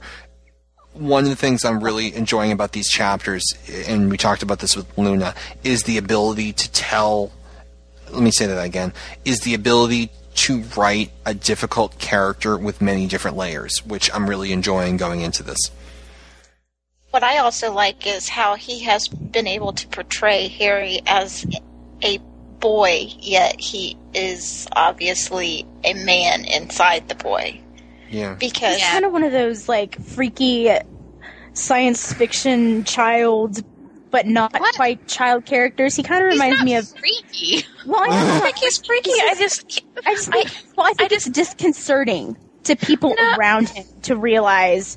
Well, I No, mean, I it, it, would it be disconcerting to you to like look at somebody who's twelve and go, okay, they're twelve, but at the same time they're like thirty? I mean, Well, that's look at like disconcerting. seriously, look at like uh, midgets from or what- not not from what what? not the same no, thing. there's you know there's like those disease those diseases It's in real not the life that same thing, though. Yeah, I mean, not even like, that. no, Chief, but not from what, perceived though as that. Not to Eric? mean that not from badly. what we, but not from what we know about Harry and from his emotional growth. You know, Right, and how he grew up and, and how, you know, and then we know that it, particularly in this story, you know, he stopped living his life as, you know, an older teenager and pretty much he fought the war and he stopped growing. Well, you can Yeah. say what you want to say about Harry being emotionally stunting and and say, you know, Harry died when Ginny died emotionally, but I I really don't think that's the case because I but think I don't think that he ever grew up. He never stopped. He never really. He he was never really ever older than a little boy. No, no, I don't. disagree. I don't I ever think think he so. was this I don't big. think so. I think that if you, I think that if you say, well, he didn't grow up past, you know, he stopped growing emotionally at when Ginny died. I think that you're not giving him credit because I think that I he I don't had to grow enormously when Hermione died, and he had to take. I mean, you know, even though he makes it died to save him. I sound mean, like if you don't- Ron is Ron supported him the whole time. He's but I- obviously there for Ron. I mean, You're- like he's growing let and me he's finish. changing. You didn't let me finish. I'm saying that the Dursley era, everybody's got, you know, an inner child, and Harry has definitely got an inner boy. And and he didn't have a lot of love at home, and so he's he's going to be emotionally stunted. And so Viridian is showing us the the, vulner, the vul- vulnerability of his of his inner boy. And so whenever he gets into these situations where he feels like he's going to be turned out or where where he is feeling unloved or or his self-confidence is shaken, um, he he gets very vulnerable and he feels like he should step away. Um, it's not got to do with you know whether he's powerful as a person. He, yeah, he. I- I well, here's the thing: Harry, Harry had a childhood that he never got closure to, and he, the issues that he had when he was a child, especially, you know, even though there's the time paradox, but you know, he had issues when he was a child, and when he became a child again. He, you know, obviously he was he was he was nearly killed by his his original guardians. Vernon almost killed him.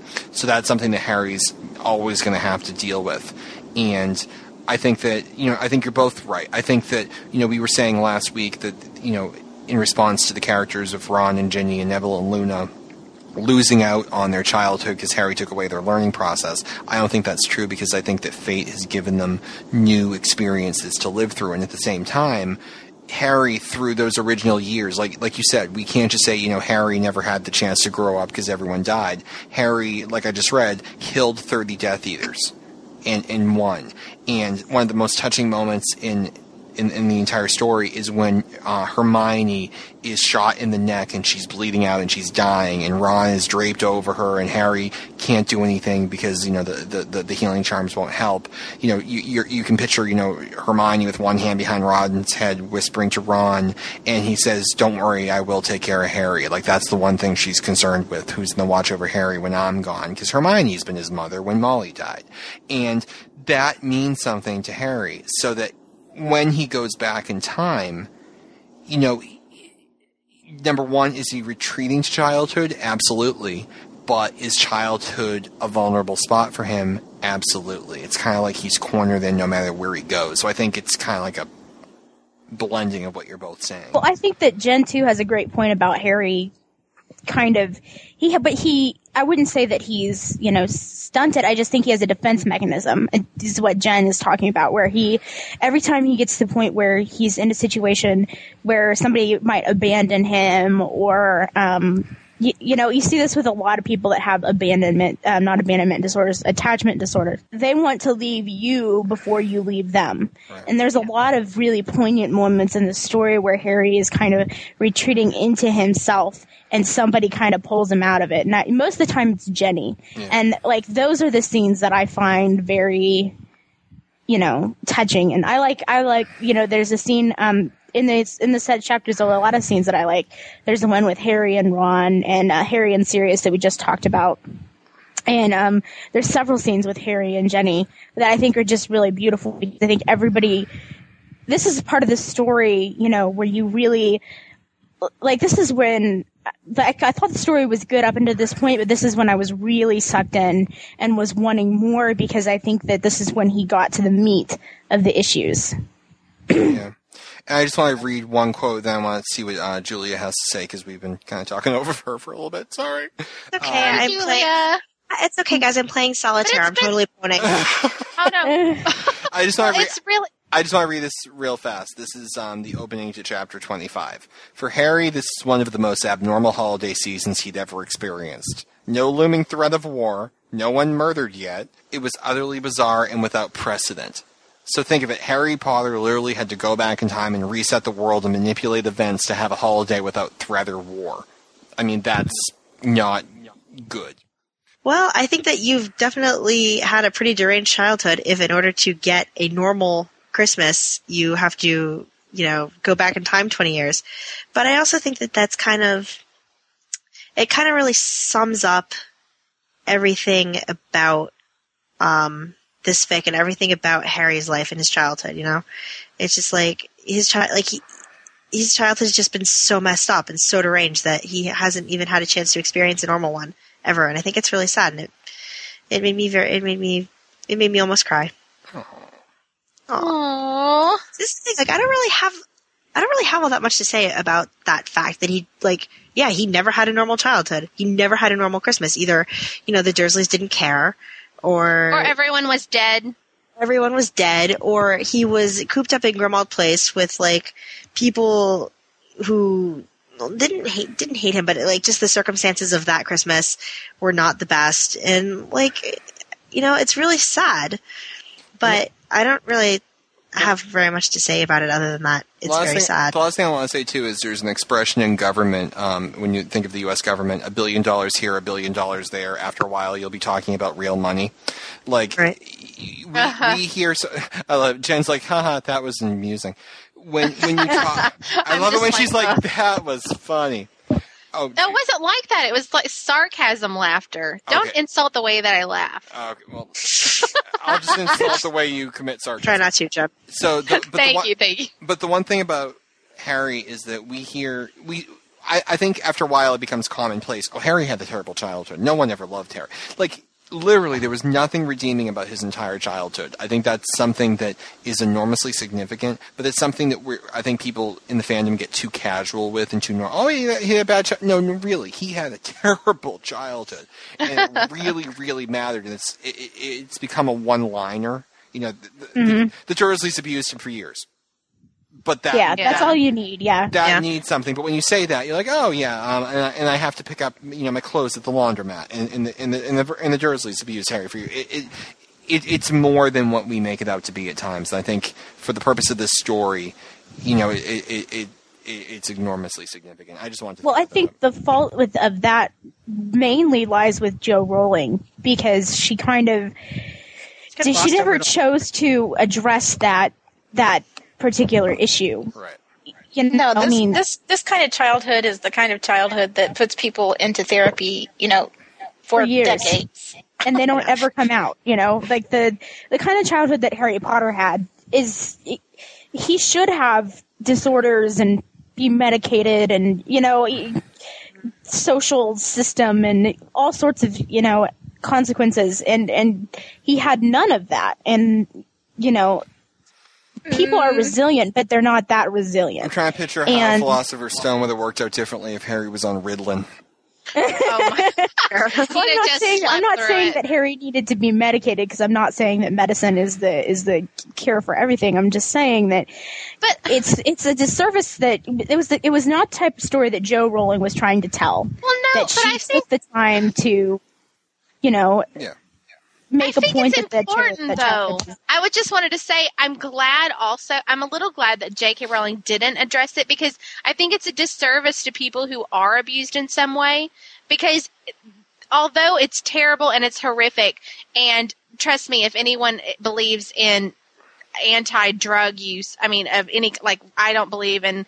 Um, I think that people give out Ritalin and that kind of stuff way too they much. give it out like way too candy, and they should. it is, yeah. and they shouldn't. And and and I really, I really feel strongly about this. And I think that it would have been a disservice to Harry if if they didn't let him struggle and let him grow, because he he became such a stronger person because he triumphed over the circumstances that happened to him. And yeah, they suck. I mean, that's the worst kind of stuff.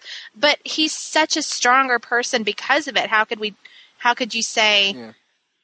You know, Well, well, if only he had seeked it's a non-issue. counseling, or you know, like I'm he still has canon to go through it alone.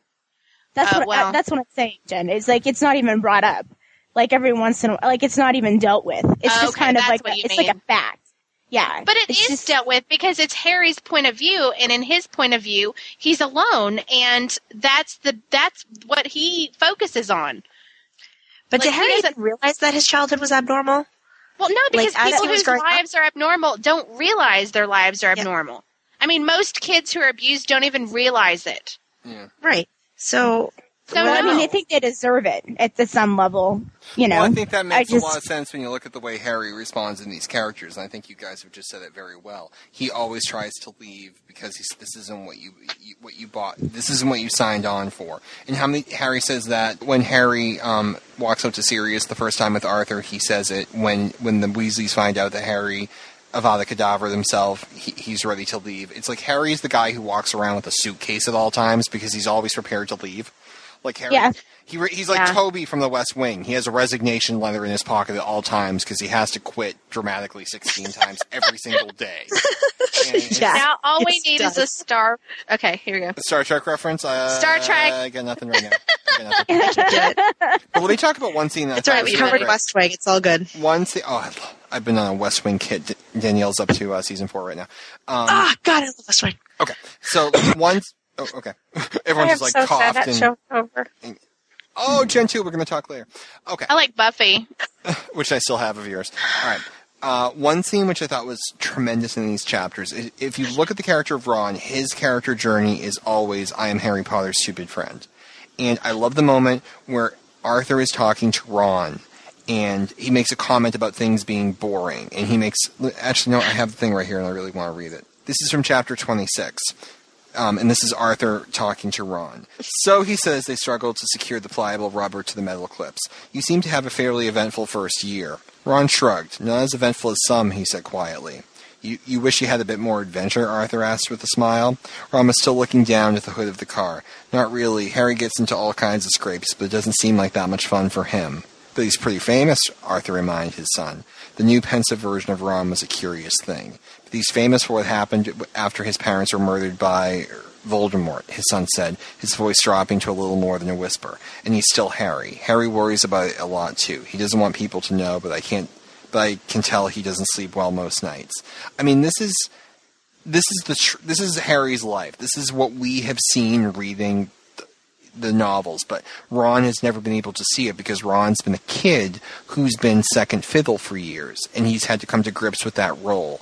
And even in Deathly Hallows, you see he still walks away because he hasn't come to grips with that role. And this is a Ron that in year two gets it. And I just think that's you know like it or don't like it or think that it's taking away you know it, it, it it's taking away something from Ron. I I firmly and I and I haven't said it explicitly. I disagree with a lot of the um, opinions you know on the podcast the last few weeks because I'm just a really big fan of it. I mean the opinions are fine and they're valid. I just I'm on the other side. And one of the reasons I I, I believe that is because of this one scene here. Ron gets it. Ron realizes now what Ron would have realized in Deathly Hallows, you know, in year seven.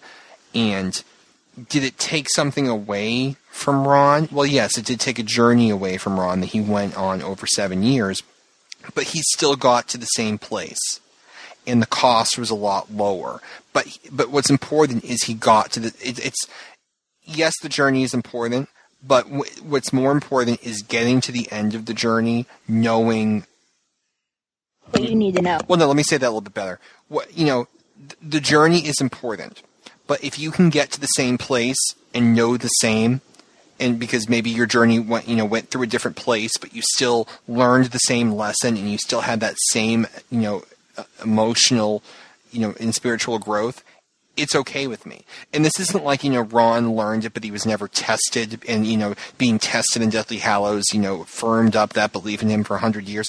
It, it's not that, because this is a Ron that had to see Harry, you know, lying in his own waste near death. And this is a Ron that, you know, had to, you know, stand with Harry in the dueling club and fight alongside him. This is a Ron that he is willing to do now for Harry what Deathly Hallows Ron would be able to do. And I just think that Well, at the end of it. At the, well, at the end of it, in the beginning of it, he was like he was he was calling you know American Useless. Airlines trying to book a flight the hell out of here. But he's like, I have to go through Cleveland. But you know, he, he, I have to go to somebody just go to Chicago, man. can you picture Ron like stuck on the airline flight between two really big guys and like Oh my like, god! Like, can you I'm imagine? hungry. Can you imagine Ron next to that woman I was next to on my flight back from Chicago?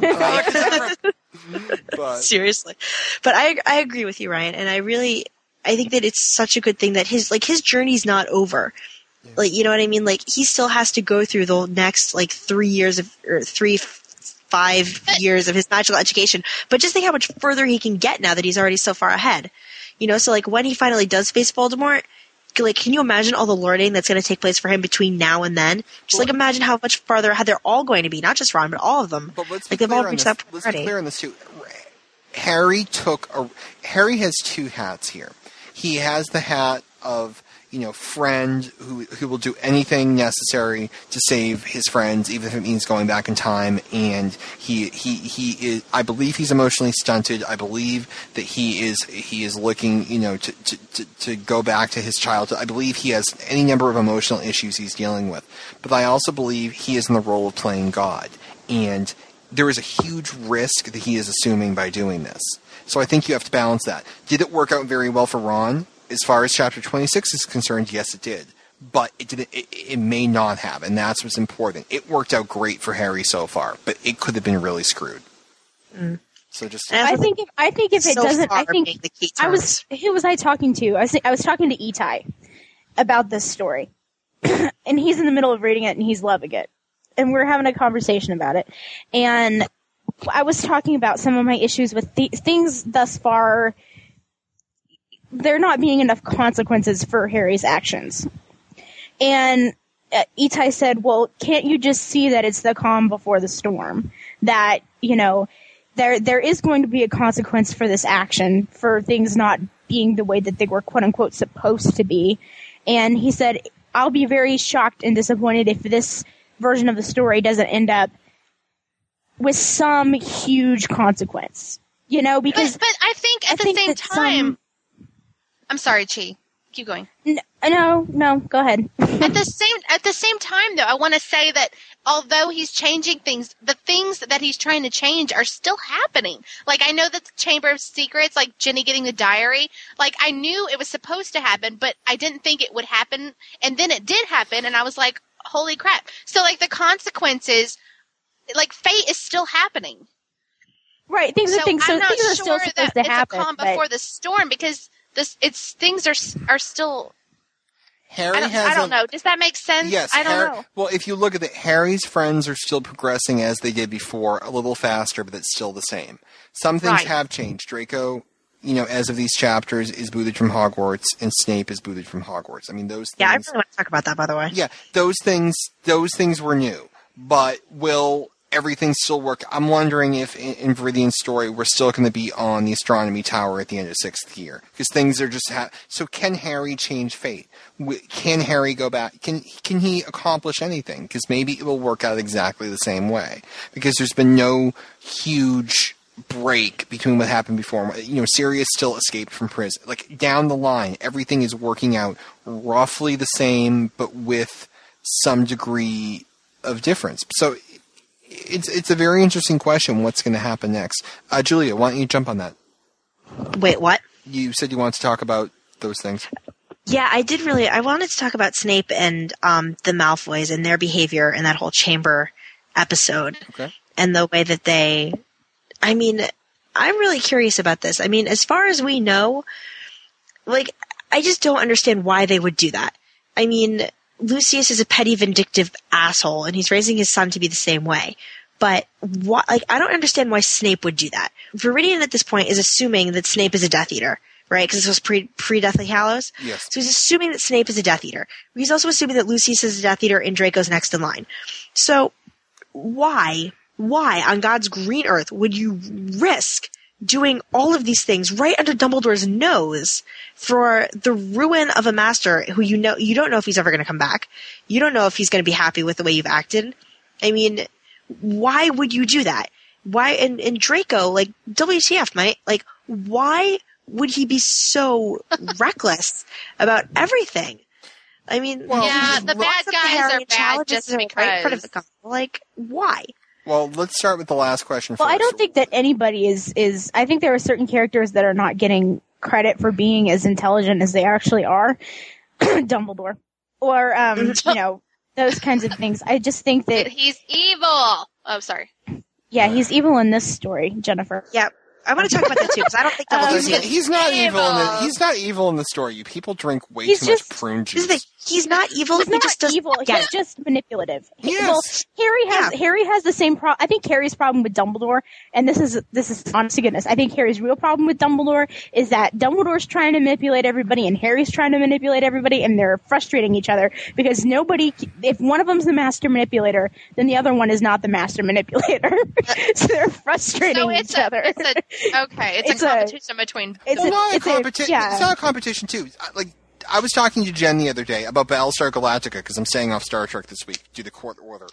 So she was saying that you know there, there's a character named Colonel Tigh who he, he's a screw up. He's a drunk and and, and, and he, he messes a lot of things up and, and he, he, he's a screw up guy. But he's a hard ass and he screams at everyone who is late for their shift or makes a mistake. And she's like, I hate that. He's so hypocritical. I'm like, let me ask you something. If you're a complete screw up and you know you're a complete screw up and you hate yourself because you're a complete screw up, aren't you going to hate people who remind you of you? And mm-hmm. that's the same thing with Harry. Harry, I think, recognizes in Dumbledore himself and the things he's doing, and he resents it to some degree. And we know he resents it to some degree, or at least he's incredibly concerned about it because it said so in these chapters. So I really think that when Harry Harry is concerned of becoming more like Dumbledore, so he takes out that frustration on Dumbledore, if that makes any That's sense. That's a really good point. I liked that analogy actually. Well, I've had two today. I had another one this morning. I know that explaining- was I explained the entire Steve Vander Ark leaky thing this morning in an example about house guests and, I saw that. paintball. That was really it, funny. It was wonderful. It was wonderful. So okay. That was Well, hilarious. I was impressed. That was a good one. Yep. Yeah. Yeah, but I, I mean, I also just want to say that, um, you know, I agree with you, but I also think you can't entirely fault Dumbledore. Yes, he's manipulative. Yes, Yes, he's Machiavellian, but he doesn't know that Harry is like thirty-year-old Harry in twelve-year-old Harry's body. He doesn't know what's going on. I mean, how can you expect him to, you know, to treat Harry with the respect that we all know that he deserves when Dumbledore doesn't know that? Dumbledore doesn't know it. I want to ask Because everyone. he is Neo of Harry let's, Potter. let's let's move this conversation down a little bit because I want to talk about this. I literally almost drove my car. Like I say every Again? week, I almost. dro- I, I know. drove He's a through, reckless I drove through. Ryan, I want to get in the car with you. I drove Danielle, through. you should hear Danielle talk. I drove into the fast lane ramp at at the turnpike. I don't you have a fast lane? No, I don't. My friend did that once. Wait, Don't have the Ryan, fast pass. was this? Wait, Ryan, was this on the Mass Pike on the part with with with the V? No, this was uh, the where was I? I was at the Worcester Auburn exit. Yes, Yes, dude, that's that is a weird exactly that is exactly where my friend did the exact same thing. Can we just He- bitch about the turnpike for a minute? They've got like Oh, no. they've got eight lanes, and one of them will take cars that want to pay with cash, and it's on Oh the my far side of the highway, so you have to put your little blinker on. It's so good. That is permit the blinker. Ryan, Blinker stands for in Johnson County. that it came Cut out of the factory off. that way. I was driving. Yeah. I you have to drive like perpendicular across a highway because there's no way you you don't have Oh enough my space God. to get over. Ryan, so let me tell you, my friend Jeff, my friend Jeff Peck and I were driving to Worcester, and we got to that part, and he gets into the E-ZPass lane without an E-ZPass. He then proceeds to say, um, "Please, please excuse me." Backs off no, I actually gets like. into the correct lane, messing up traffic for God only knows how long. Just like, um, excuse me, please, I'm very sorry. I had to actually. I don't mean yeah. to. Like I had to stop my car and hand money to the guy, but it, it was, and I I felt like saying, "I'm so sorry." Dumbledore just tried to obliviate Harry, and you have no idea how bad that's going to work out for everybody. Like, let me tell you this: that is the worst. That is that was that that I I thought that was like the new direction for the story, and I thought to myself, "Oh, he's good." He's very good. You know, okay, it was a dream. But let me just tell you, that was my favorite part of the story so far because seriously, that's Harry's worst case scenario. Dumbledore puts him in a body lock, so he can't explain to Dumbledore that what he's going to do could literally destroy the universe. And Dumbledore's biggest failing is he thinks he's right, and he makes decisions that he thinks are right, but could turn out to be very wrong. Because he's evil. No, we, oh, Can I say how much? Can I say how much I loved that McGonagall is like the voice of reason in this fic? Oh, she that like slaps Professor. McGonagall just Wonderful. Bitch slapped- It was. um, I love. Okay, I love Canon McGonagall, but this Me McGonagall too. I might love even more than that. She was. She just not take She shit from anyone, She's- including She's awesome. Dumbledore. She She's rocks. amazing. she's not. She was just like, Albus, you idiot! This just Slytherins were trying to get him to, to knock him I out of the game, and you just together. accomplished their goal. And they totally are sleeping together. You're right. yeah, they I have don't even to have be. anything else to say. Melinda. Leo thinks they're sleeping together. Can we just be clear on this? Okay, Melinda can- Leo. that's just Melinda canon. is a brilliant woman, and so everything she says, I agree with. Yes. And th- If for Melinda those of said you, Yeah, they are. Dumbledore being gay. oh, oh crap, forgot about that. That's okay. right. It was before we knew this. Crap, forgot about that. All right, moving Wait, on. she says that he's gay. Jo Rowling says that he's gay. Yeah, I don't know what she's about about. He's freaking. we love you. Jen, Jen, one What? just high heeled buckled shoes and purple robes. He, He's he's, gay. he's not a He leprechaun, doesn't, dude. have, No. he doesn't have high heel shoes on, does he? he does a He little wears- dog. In first, look at the very The first very description first about book, Dumbledore. the very first It's- description you ever see of him, he has he has on he has on high high heels, buckled boots and purple suit. Dumbledore's wearing maybe high is heels gay. in, in the first movie? Yeah, in, the, in the first book. transvestite. And let's not forget that purple pimp suit he wears when he goes to Yeah. visit like young Tom Riddle. Who missed that? Seriously. I read that and I went, who I, hmm. I forget who I said Okay. it to. I'm like, the man knows way too much about how to dress. yeah. Could be anything, but Damn, he gets Can you picture and then it- Harry walking into Dumbledore's office for the first time and he sees all of like the you know the little devices everywhere and Dumbledore comes walking down from his giant high you know like cathedral like desk and chair saying my office is fabulous. Like, I was actually just thinking, have you ever seen the movie In and Out? Yeah. With Kevin Kline. Yes. Okay, you know that scene where he like is trying to convince himself that he's not gay, and so he puts he puts on this tape of um like disco ness, and the tape is telling him like, "Stop that dancing! Stop that, you pansy! Stop it!" just imagine Dumbledore doing that and Harry walking in.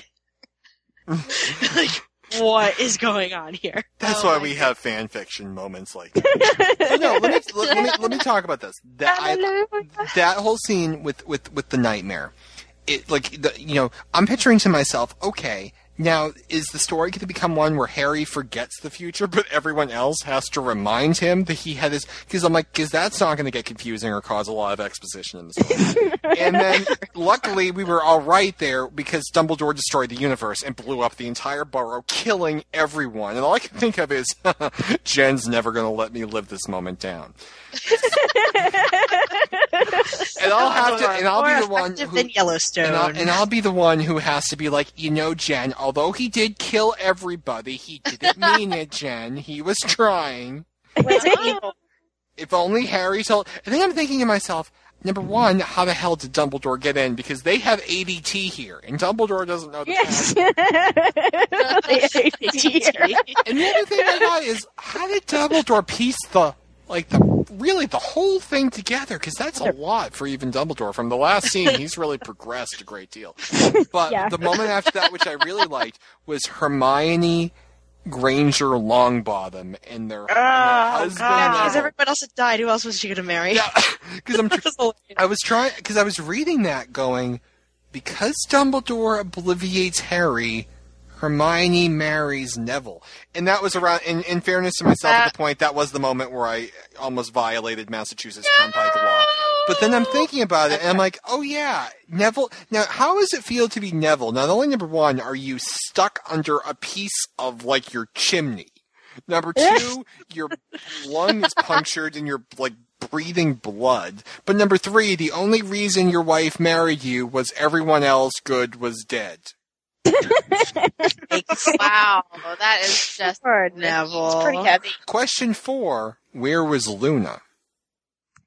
Yeah. Maybe when the burrow blew up, it kind of had the Yellowstone effect and took out all of Ottery St. Catchpole. Yellowstone is real. Uh. It's going to happen. This is horrific. I feel like we're being blasphemous towards the super volcano. In like, Like- 650,000 years, though. No, It's not- this is 650,000 year from when it happened. Like, like it's any day.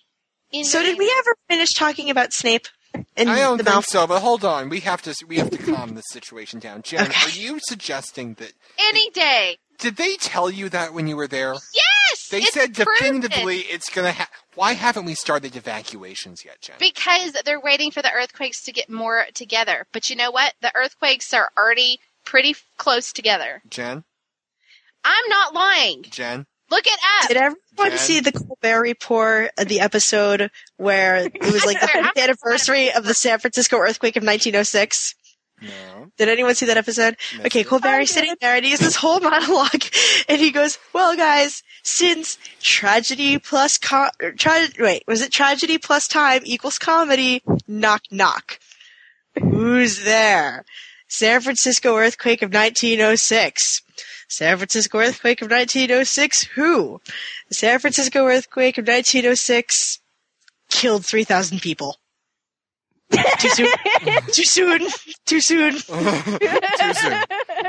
All right, let me just say oh, this. Let me just say this. I am too busy oh. worried about the mega tsunami to give a damn about Yellowstone at the moment. There's a You- tsunami now? Yes, that's what's going to get me and Julia. The rest of you have to deal with being melted. Wait, by where's lava. the tsunami? I haven't even heard of it. Well, apparently it's going to wipe out the East Coast, and you guys are going to melt on the West Coast. So you're Are you it. serious? Yes. Well, you know, I don't know, Ryan. There's a fault line under Connecticut, so we could have an earthquake. Oh god, my car is going to be parked there all weekend. We're just gonna all end up in Kansas. I don't know. There's a Oh fault line god, up we have you to know, I've been, to Kansas. Can- now? I've been to Kansas, and I have to say, I really love Connecticut after being in Kansas.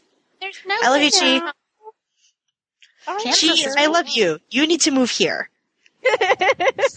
All right, let's talk about Snape. Oh, and you can take Amanda. You No, can bring I wanna- Amanda, and you can bring your cousin Andy. But that's it. Oh, and your your for next to your roommate Maria, you can bring her too. Every like the rest of Kansas can just like blow up with Yellowstone.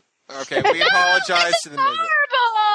Okay, Julia, You're quick, talk about Snape. Julia, go. go, Wait, I want to talk about something first. About First- before wanna- Snape. Okay, Yes, before Snape. Can I just talk about my favorite part real quick? yes. Ha- Please. Can we talk about Ginny's Valentine through the singing gnome? This is my prediction for the story. Now, I now those of you who listened last week, you know, will remember my plan. But now I have a new audience because everyone here is is a fresh slate from the last episode, and Jen, who was here, was unfortunately dying and missed the entire thing. So I'm gonna start Wait, I just want to clarify that we didn't not listen to last week's episode. Last week's episode hasn't been released at the time we're recording this one, so we're not slacking off. We just haven't. Finally, Heard. you're you're all absolved. Whatever. Okay, Ab- all right. I think I Ryan, think- Absolved. Absolved. Thank you. The agent in place carefully folded the letter he received.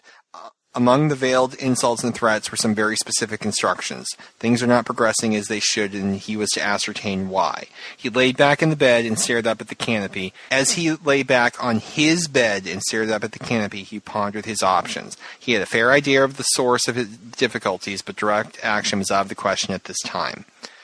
Okay. It was rather like wizarding chess, jumping down a couple lines, which made me think, okay, Ron is a spy, but apparently not. So I'm just going down here now. Let me just say this. I'm going to read to you. So we have that, okay? Yeah. Now, everyone who has listened to last week's is like, I know what he's saying, but, you know, this is fun because I'm the only one here who does, so I live for moments like this. Okay. Now, we're now jumping to Valentine's Day. His eyes are as green as a fresh pickled toad. His hair is as dark as a blackboard. I wish he was mine. He's really divine, the hero who conquered the Dark Lord. Now, we think this is Ginny again repeating history. And Harry even thinks to himself, you know, Oh Lord, he's embarrassed. Right. Now he's thinking to himself, you know, it's the karma thing, right? Car- okay. So Harry goes to Ginny and says, and, and, you know, includes Ginny in that he knows she was the one who sent the Valentine, and Fred and George were mocking her for it, and he stands up to Fred and George and threatens the hell out of Fred and George. I appreciate what you did, but I did not send that Valentine. Harry raised an eyebrow. During the short time they dated at Hogwarts, his future self and the other Ginny had laughed about that awful poem. Why did this Ginny feel the need to lie? He began to get a cold feeling in his stomach. Ginny coughed. Well, I did write the poem, but that was a long time ago, before we'd even exchanged letters, and I was having a particularly silly day, and she took a deep breath and appeared to calm herself. I looked at that awful thing after I'd written it and decided that it would never see the light of day. I most certainly did not send you with a dwarf to sing it. Harry put his hands in a placating gesture as the light began to dawn. I believe you, he said quickly, and I think we don't need to look too far for suspects, do we? And obviously, he, they assume that Fred and George took the Valentine out of Ginny's room and, you know, brought it to Hogwarts and, and set the whole thing up. Now, it's very possible that's what happened. Let me just throw this idea out here. Draco Malfoy in the future. Are you really gonna throw an idea out here? I'm going to throw an idea out here right now. An idea. Draco, Draco Malfoy from the future disappeared. Harry never killed him. He vanished off the face of the planet. What if Draco Malfoy came back in time with the express purpose of trying to save his father or in some way ensure that Voldemort won or do something to save himself? What if he went back in time and Wait, so now we have two people time traveling? Yes, And the Whomping Willow is an animagus and is secretly Crookshanks, who also has a time turner in his back pocket and was therefore able to go back and save everyone. But here's the thing: what if Draco sent the Valentine because he remembered it from the first time, mocking Harry? So he is throwing in Harry's face the fact that he knows something that's going to happen from the future. What if Draco's too stupid to do it. No, this Yeah. is a Drake. No, this is. Here's the thing: he may have had help. We don't know. We don't know when he would have done it. No, Draco. Draco's too stupid. But here's the thing, though. Here- here's the o- no. Here's the only reason I think this, though. When you read through these chapters, if you read Draco during the scene with the Valentine, Draco is staring. The way he behaves and the way he is described in the Great Hall in that scene, it, it implies that Draco knows more than is going on, and who he is looking at in the glare in his eyes. There seems to be more there than just Draco being an ass. I don't think so. You know, I first think of all, just a stupid sometimes, genius. yeah, some you know, sometimes a tree is just a tree, Ryan. And I think I that think I in watched this JFK too many times. There's plots inside plots. In in this case, I really think that Draco is being an uber ass, like not just an ass, but a first rate jackass schmuck. I would like second step for him into next Thursday. Like this is, I think, the kind of behavior we're seeing, and I think that he, like, I mean, the insinuation of Ginny as a whore is just one of the worst things you can possibly say to someone, short of calling him a mudblood. And to do that, Especially in- until she was 11 years old. yeah, especially yeah, Yeah. like Yeah. There's. So I really think that the glint in his eye was just like, "Hey, look at me! I am the biggest. Like, I am saying the worst possible thing that I can to you, and you can't do anything about it. Ha ha." Okay, I on. couldn't possibly be more of a pretentious cock than I am right now. Yeah, Exactly. pretty much. Hang on, before we move on for one second, I just want to read this one line and then I'll leave it there. All right, I will say this. There's a line in there somewhere about Draco glaring. He shouldn't be glaring. Something about the glare rubbed me the wrong way. The fact that Draco disappeared in the future rubbed me the wrong way. The fact that he, I, I am waiting for the point where Fred and George say, "We never snuck into your room," and it, the the thing smells weird. It would be a great plot point if Viridian picked it up. At least I think. I have no idea. I am going down. You know, I, I, I have fallen on my sword for, for Pansy Parkinson being a Gardeneau, but I am going for this one. I have, Alrighty there. I will commit to your Puflanian wall map, Brian. Okay. Please, God, please, God, let Draco be from the future because I want the damn wall map because I haven't. wall Oh my something gosh, that's so funny. All right. Watch this is true, and Jen will be like, "Oh my God, I said that too in the beginning. I, I said that. I said Draco's from the future." We'll have to ask Yeah, just like Saul. I'll be We'll eating my words and I'll have, what just I'll have post-it notes, you know, taped to my nose, and I'll be like, "Oh, damn, Just be sure to damn take that, Brian." I'm gonna email Matt. I'm like, "Okay, here's what I need you to do. I need you to write a subplot about Draco being from the future the whole." I'm I'm already. Is anybody else like already formulating their questions for him? Because I like I have. That's gonna be my first question. At what point did you si- decide that Draco Malfoy was a time traveler? what I want to know is Ryan, is he keeping in touch with you via email? I mean, is he has he been responding to the pod? I mean, usually yes, we have he posted, authors. Yes, he posted comments on um, the last episode to be released today. Did Yeah, he? I saw that. Okay. I haven't seen that yet. Okay, good. Because usually our authors do, and I was just wondering if he Yep. was contributing in that. He does. Good. Is he is he being positive? I thought he was. Yes. Yeah. He's being Yeah, I positive. I They were mean, is he he's being proactive about it, right? Yes. Like he's not like, oh my god, they're awful people. No, He thinks he has better toilet stories than she. that was the general Yeah. theme from some members of his Yahoo group, who I don't think were accustomed to the, to the Lady G plumbing hour. But other than that, I think it's going very, very well. Okay, good. Okay, My that's all. I plumbing story this week was great, though. That you was- have to. It was really good. It was It was enjoyable. pretty good. Bob the plumber I- is officially a peon. yeah. Just- Um, When you guys meet Viridian, just somebody please ask him what is the airspeed velocity of an unladen swallow. If he gets Well, the correct answer, Ryan, can you, can you uh, send us a voicemail on that, please? Yeah, you should. Sure. Please, please, will you? All right. I 'cause will be glad to. No way in hell am I going to remember to ask for it. All I don't even remember. I would be Okay, glad to ask him that. All right, so we should I- probably move on because I think Jen is probably sitting in her office right now saying, "I want to go." I home." am. It's ten, well, no, I'm not saying that, but I am saying, wow, it's dark here, and I hate being here at night alone. But other than that, you're fine. to Keep going. Okay, good. But other than that, I'm fine. I just want to know what you guys all thought about Snape and Malfoy. I thought I had. I thought that was probably not the best move for Harry. that was probably not the best move for Snape. Well, I, Or Yeah, I don't think Harry had anything to do with Draco stunning him from behind, knocking him down a flight of stairs, stealing his invisibility cloak, parading as him in Polyjuice Potion, and then sending Ginny the diary. Yeah, that was a really bad move for Harry. No, I just don't think that like that would be like the best. Like I don't think that that's the best turn of events for Harry. Is what I mean. Because now he can't really like you know how he campaigned to get because to replace Snape. I never thought that was a good idea because I think that you should keep your friends close but your enemies closer. yeah, that's not You sh- to you should've- well for him. Yeah, he should have just kept an eye on Snape. That's what I think. Just like, seriously, who thinks you know, like Snape and and and Malfoy are right now, like out there, you know, antiquing? Like, this is not going to. No, I'm sure No. they're like training oh. Draco and Death Eater tactics. Like, Yeah. Yeah. Yeah, I, I That's what think I'm sure they're having evil powwows and smoking evil peace pipes and you know listening evil to Evil Wizard Rock. Kool-Aid. Yeah, yeah, they're out there wrecking havoc.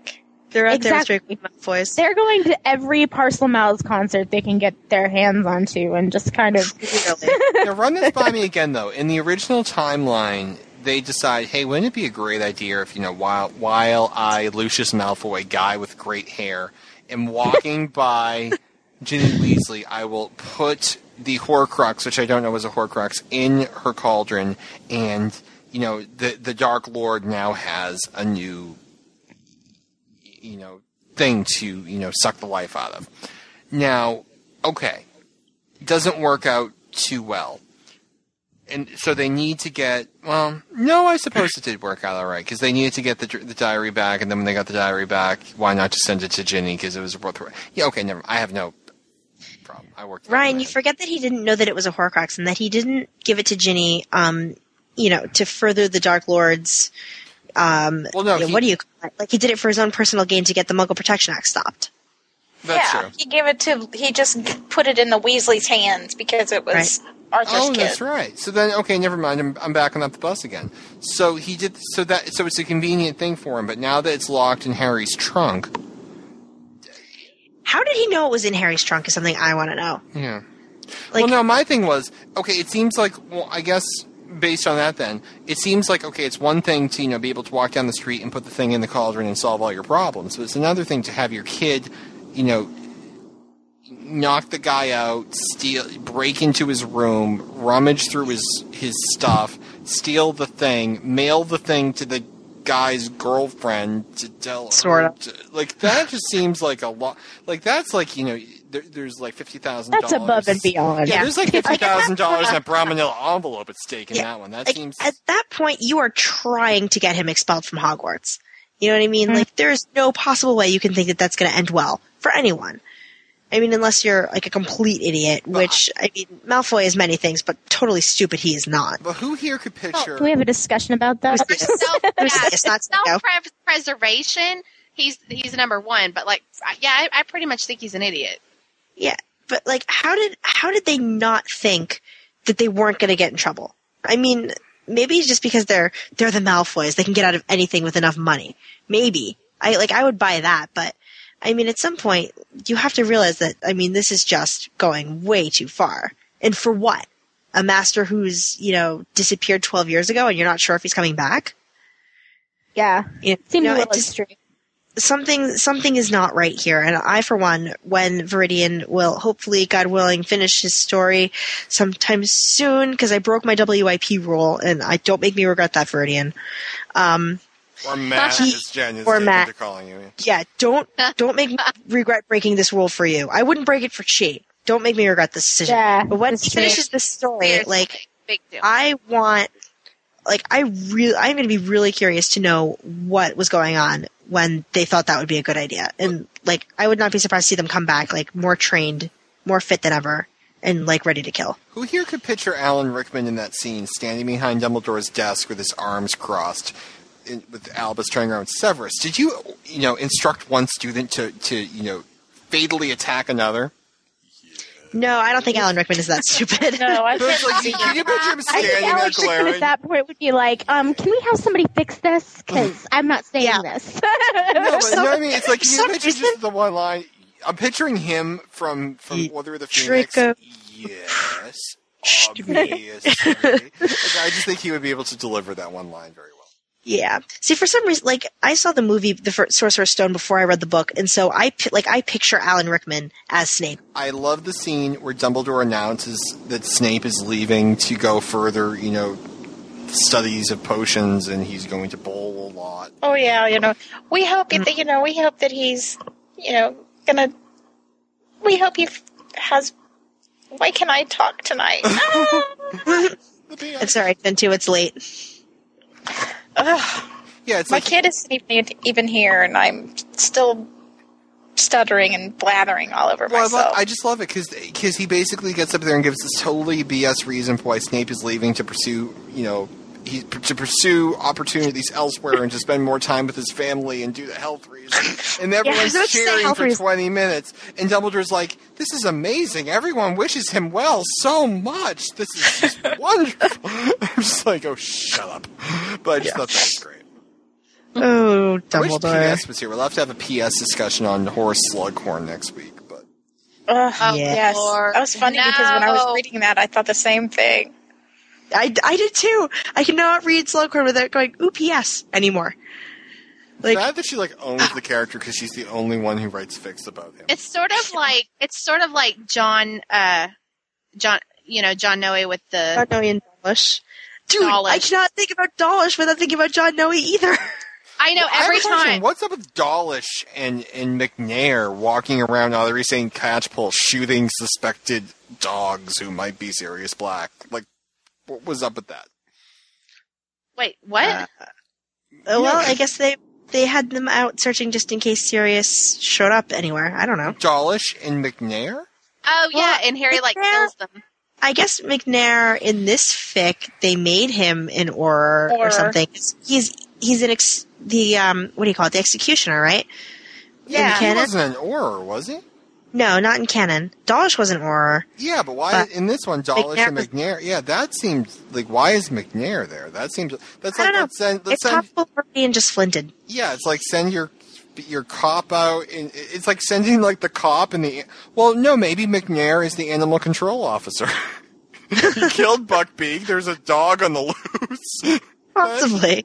Like McNair is there just in case they find him. I could buy that. McNair's job during the 13 year downfall of Voldemort was animal control. I can buy that. I'm okay with that. That's okay with me. And he walks around Well, with that it big- basically was, wasn't it? He was the executioner for the Committee of the Regulation and Control of Magical Creatures. This is true. This is true. So, Ryan, you were right. I, Woo. I finally got one, and I'm very excited about that. All right, um, I think we're getting near the end tonight, which is probably our shortest discussion on story, but probably our heaviest discussion on actual plot. So I'm very impressed with that. Uh, anything anyone else wanted to bring to the table before we leave? Any plot points, favorite scenes, favorite quotes? Um, is there anything else I didn't talk to? We didn't talk about Harry hiring Lupin to teach them over the summer. We didn't talk about Melissa Bulstrode. Who would have thought Yeah, her name she's would be Melissa? too. Melissa. Like I I can't picture Millicent and Melissa. I don't know.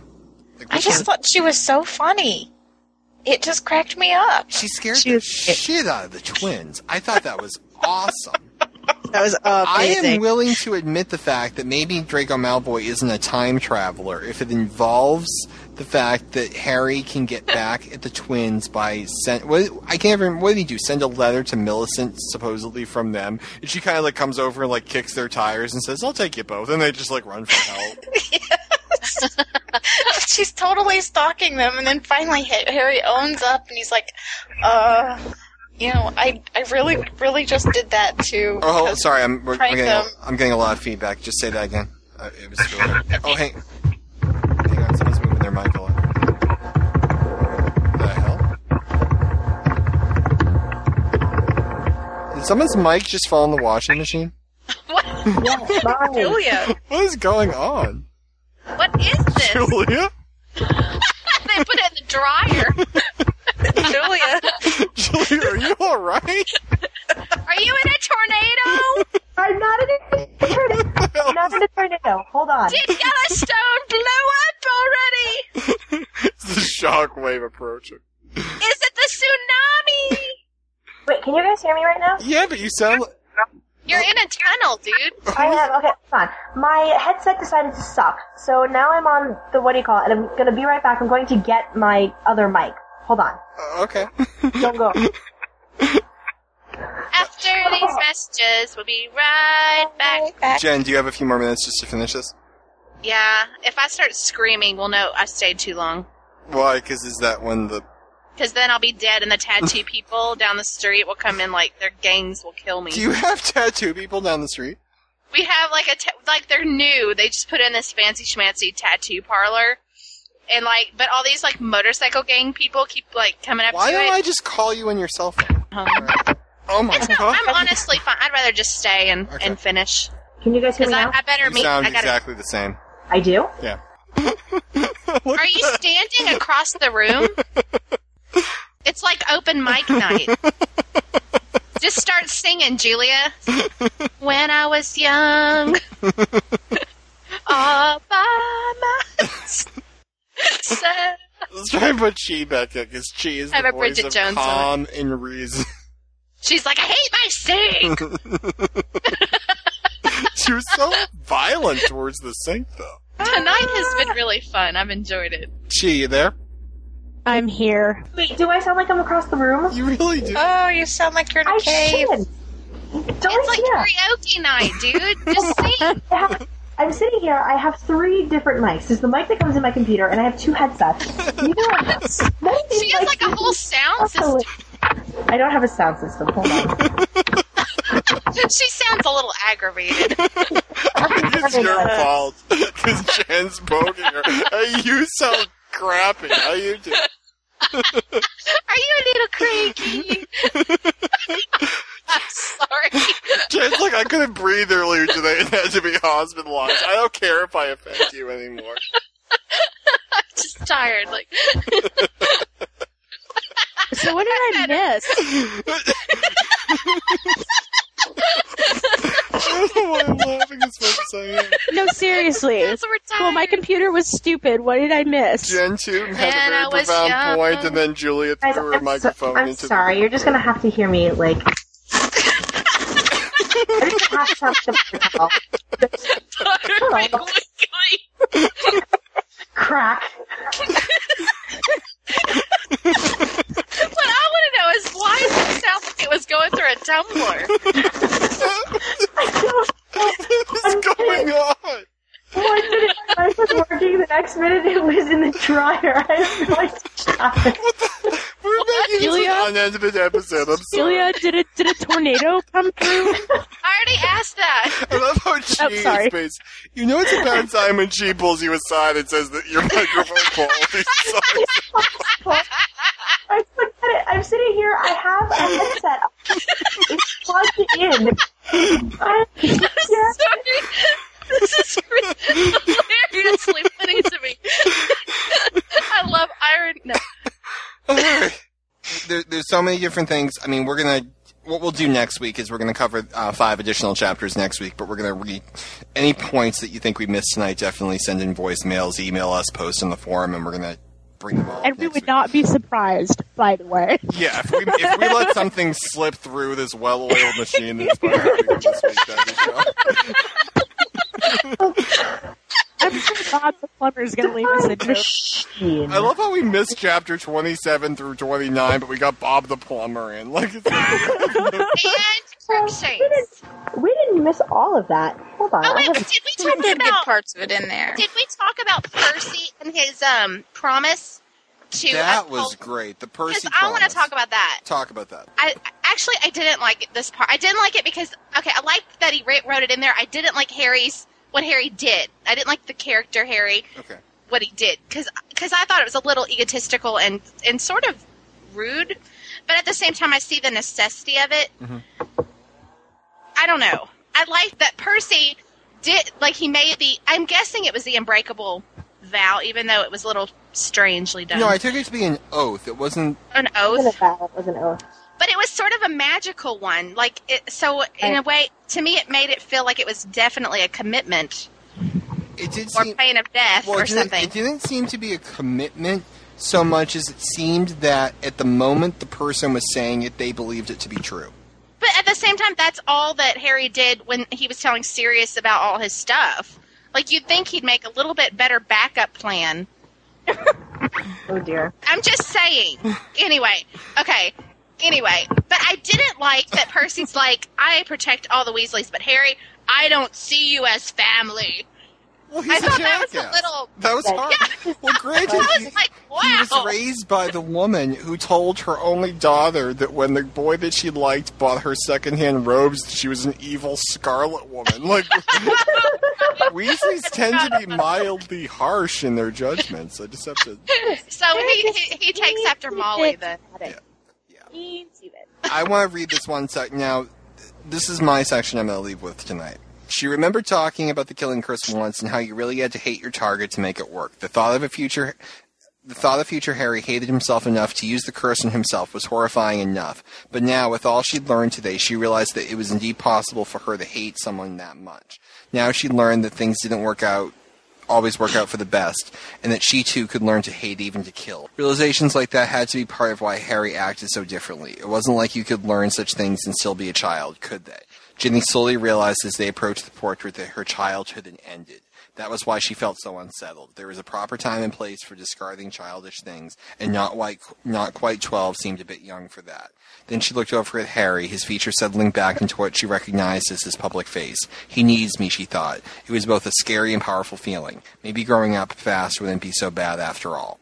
I mean, that's pretty much, I think, where the story has brought these characters. They've never been normal kids. 16 year olds never think to themselves, I need to defeat you know the bad guy before I die, but Harry does. I mean, th- these are this is, Harry Potter and through it fan fiction is always going to be the tale of extraordinary people in situations they never should be in. But I definitely think that if you can get past, Actually, Ryan, I think it's the opposite. really, what do you think it is? I think it's ordinary people in extraordinary situations. would I say extraordinary people in ordinary situations? Yeah, you said extraordinary people in situations they shouldn't be in. But I, just think it's ordinary, like or everyday people just like put into these ridiculous situations and having to prove themselves. Yeah, and, uh, but I think, but I think the, I think the point though is is Yeah. yeah I think it's the same thing. I think it's your way is a more precise way of saying it. But I think the the, the, the point I really want to stress is that the situation changes the person, and I think that yes, if if the if the trio went to Hogwarts and they had perfectly normal lives, would they have you know become the people they would otherwise you know that they did become in the canon. Maybe not. Maybe you know they always had that. It, it's like the thing about presidents. Go down your list of presidents. Who are your favorite presidents? Well, Lincoln, you know, and, and, and Kennedy, and, and I'm a big fan of Garfield. the people who are remembered as the be- as the greatest presidents. You know, like if you go down the list, who are, who are the three best best presidents? Um, you know, Roosevelt, Lincoln, and Washington. The reason for that is they're the presidents who were happened to be in office when extraordinary events happened. No one remembers Millard Fillmore. You know what I mean? Like no one remembers James Garfield other than the fact that he was shot. I mean, that was his big. The, the biggest event of his life was the day he was shot. I mean, so Yep. you, yes, Harry Potter and his friends are remembered and they are great and and, and, and and they had that potential during really difficult times. If the difficult times didn't happen, I think they still would have had that potential. So that's kind of where I am there. But I think that was just a really great moment. I wanted to stress. Jan, Very good thought. My final thought. Sorry, I'm like getting my little cup of iced tea right here. Uh, Jan, I'm so glad I live in New England right now. and why is that, honey? because I don't have to hear people talk like you on a daily basis. Oh, I love you. I'm sorry, sweetie. I love you. I'm sorry, Jen. I love you. You're just very difficult to understand. says the person who just broadcast from the inside of a dryer. you don't That's a have fair the point. right. I don't get to complain. All right. Am I really that hard to understand? What? No. I'm sorry. That was No, see, the Oh, problem, I'm not, it's not that I'm not used to your accent. I'm used to the accent from the old country. Gen two. Is this like what Pwnecast is like? No, not at all. Why? How is it different? Oh, are y'all organized and stuff? Oh no, Mike's over there. No, actually, we are. Really? He's such a nice guy. Well, you have a Wow. you We have a are twen- very organized. you have a 20, Really? you have a twenty minute limit, so you know. No, no. Well, no. Well, not because of the 20 minute limit, but just because Kez and I, we don't. We don't put up they with a lot of well shit. Much like myself. Oh, Yeah, sorry. clearly headmaster Huggles. You don't take any shit from anyone, do you? Oh no, not at all. I'm like, oh, you're in the dryer. Oh yeah, keep podcasting. That's.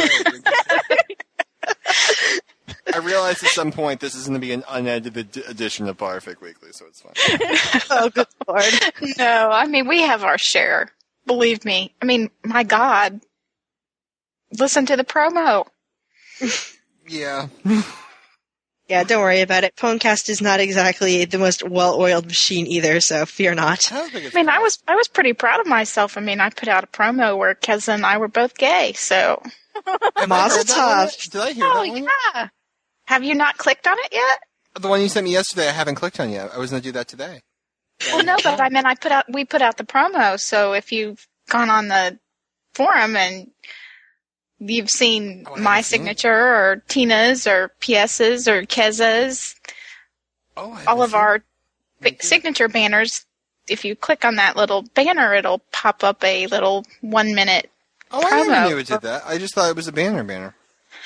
No, it's a, it's a, click It's a here link banner. too, Ryan. It's Well- a link. Excuse me, I didn't know that. Let's click on it. here. Yeah. There's no reason for anybody to think that if you click there, something would happen. It just says click there. Come on, Jen. Okay, now I'm listening to the promo in the middle of recording this podcast. I need to see. Awesome. Wait, how is that fair? It's oh, not. Yeah, I'm not That's why be a I cock- said I must stop. All right. you know what we're going to do next week? There's so many points in these chapters we didn't get to. We didn't get to Ginny kicking Harry's ass in the dueling tournament. We didn't get to a lot more of the Percy moments and whatnot. So we're going to go back next week. We're going to cover the last five chapters, but we're going to go back and get everything that we missed because I think there's no. There was a lot. There was a lot because I'm a fast reader and I read all freaking afternoon. There's a lot in there. Is there anything that you would like to talk about Jen 2 before we end the podcast tonight? Because you put in a lot of effort. Karaoke. I'll have to go back in the dryer before we do karaoke. Yes. I could be I don't think I- it's rain and shirts. Jen 2, talk Hallelujah. right over Cheat. Talk right over Cheat. I loved the Melissa Bulstrode. I loved the Harry and Ginny goodness parts. Oh yes, I went. Oh, There were some Yay, really there were some really sweet little Harry and Ginny moments that when he kissed her on the forehead after the thing. yes, and he missed. Oh, okay. Can we talk about that really quick? Because I love like the shaky, uncomfortable feelings because he remembered a kiss that had happened before. Yeah. I was like, oh, heart angst. Oh, Yeah. such a good Yeah. moment. He angst so well. Oh, Yeah, and then after he tell after he tells after he after they all learn about it and she goes and watches him fly. He's flying and she's watching him and he comes down and they're walking back up to the school and she's like, "We're we were more than friends, weren't we? And he says yes, and We were lovers. Oh, sorry. Yeah. no, she just says good. She just says good. Well, Harry's so afraid to tell her that because he doesn't know what her. Because Harry, of course, is a moron at all times and doesn't know what her reaction to that will be. But I thought that that was just. I thought that Viridian handled that really well because they are just still twelve, you Yeah. know, and he really doesn't need to go into anything more than that, and Exactly. Right. and and they they still he still is handling it really well for them being the age that they are and you know they're not getting into anything too heavy at this point and and they are still being you know appropriate for their age and so it just was so cute Yeah. very and I was sweet. I was feeling Yeah. all I was having all these awe mo- oh, moments and I was just like oh this is so Harry Ginny yumminess and, and I was thinking oh Melinda probably loves this too It's good. Well, that's the one thing too. It's like when you read through it, you have to picture that Harry has seen such terrible things happen to these people that he must enjoy the fact that he can have a relationship with Ginny or a friendship with Ginny at this point that is so innocent and so simple. But then at the same time, you know, and he even thinks to himself, you know. Like there's even a line in there where he's like, you know, the, an adult Harry trying to rebuild his relationship with the younger doppelganger of his lost love was more than a little creepy. So like he, he gets that. I mean, that's worked in there. That's handled very well. And there is a lot of discussion, which I appreciate, about is this the same Ginny? This Ginny responds differently in certain situations. She's withdrawn sometimes, where other Ginny is very loud and very in your face, and, and that's important. The one thing I just did want to say. I, I hope it's explored more. It, I don't think it hasn't really been yet, and I, would, and I would really like to see more of it. Is okay. You're telling like Hermione sits down with her little notepad and asks every event that's going to happen over the next six years, and Ron doesn't want to know. But Harry tells Ginny that she was, you know, mutilated at Hogwarts. The reactions on their on their end mm-hmm. seems very muted. Like if you're told in exquisite detail, here's how you're going to die. You know, beyond how you feel for the person who just told that to you and whether it makes a difference in your friendship that that person, beyond all that, that's you've got to like walk home and be in the daze for a couple days after hearing that. That's going to be able to have an impact on you, and I, I'm hoping in future chapters that's something that plays more on, especially Hermione and and, and Ginny, not really Ron, but. What did I tell? What was our conversation earlier today, Ryan? You were reading that Hermione. scene, and you were very, you were very, very, you were very sad. You were very sad reading that scene. I was very sad. Yes. Yes. Yes, I was. About what? Um, I, you know what? I like Hermione. I was just, I didn't, I, that scene, I think of all the scenes that they, that we talked about, uh, that's the one that fell flat with me. Cause it was like, oh, I'm going to die. That's nice. Who do I end up with? like, yeah And I love Yeah, I felt the same way. Fred and George. You had a lovely wedding. yeah Well, you that were was very open about your alternative lifestyle. I'm like, now is not the appropriate time to be. well, that was a very concerning conversation because you don't tell someone you're going to end up with Ron because then there's no adventure to it. There's no risk because hey, I can you know skip all of our dates because he'll still marry me because Harry said we were going to get together. I mean, that Yep. See, Ron doesn't know that. that's true too.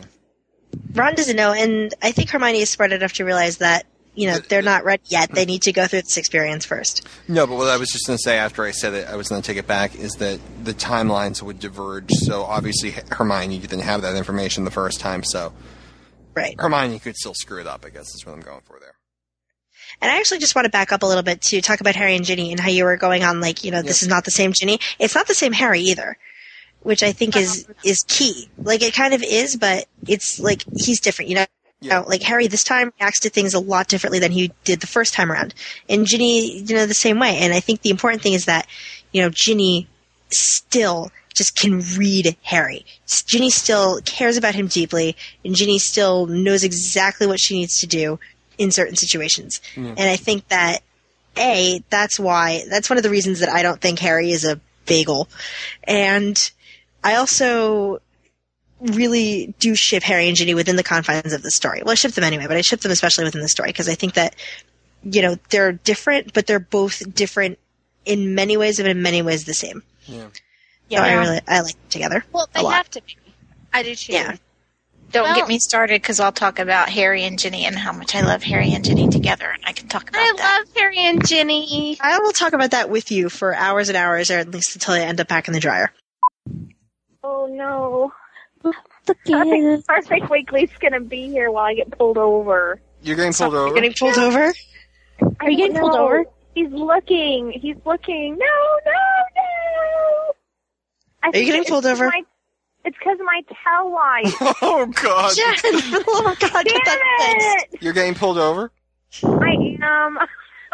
Leave- Jen, Leave the Get that phone in the seat. Leave the phone in the seat. put us on speaker. She now now be a t- good time to tell you your breathing is very loud. The cop will hear it. Dang it. Please, please, Everyone- leave for my tail. Everyone, stay really quiet. Okay. She gets pulled over more than anybody I know. You have to appreciate the fact that I was talking about the tail light in the beginning of the podcast, and now it's the end of the podcast. It's like a little bookend. This is ridiculous. Why are we whispering? You told us to be quiet. Oh, okay. You guys are not helping. This is kind of, this is kind of boring because it's like an audio medium, and I'm telling everyone to be quiet, but still. I swear, why do they always like take for freaking ever? Because they're running, running you your through the computer.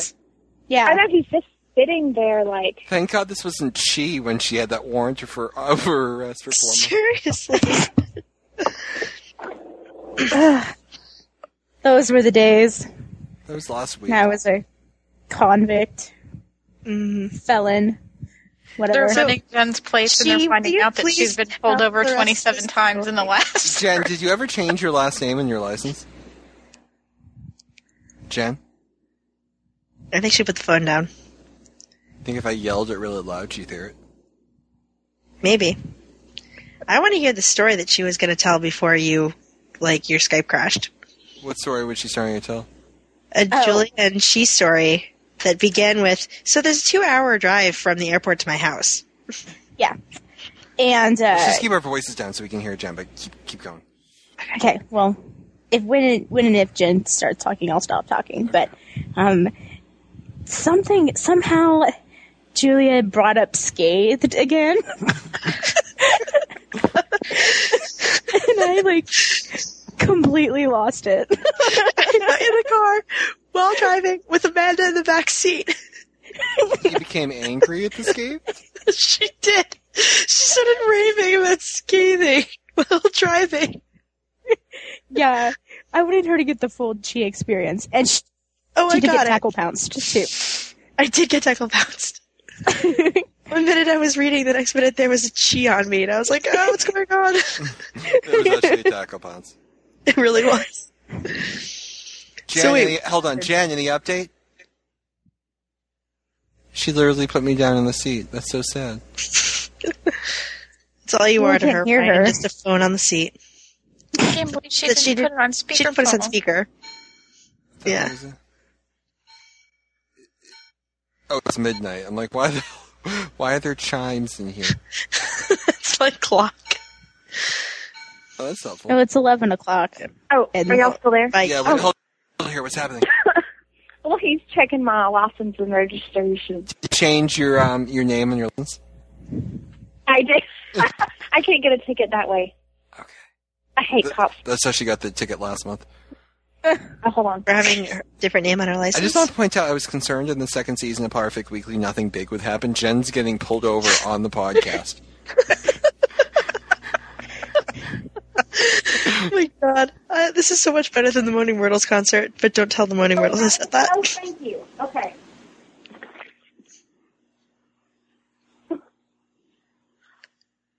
You there? I can't believe you just got pulled over on the podcast. I know. It's freaking your I'm posting this in the forum. I'm breaking. This is a new, a new high for a new high. For Potterfic Weekly.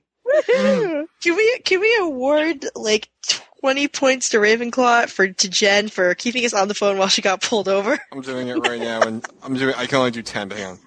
Oh yeah, give 10. I like how Ryan's the headmaster and he like puts stop gaps in so that he can't go mad with power. I know. Like Huggles the house points is gonna go mad with Well, no, power. because when I'm not here, Jen's in charge, and I don't want her going nuts. Ten points to Ravenclaw. Jen just got pulled over.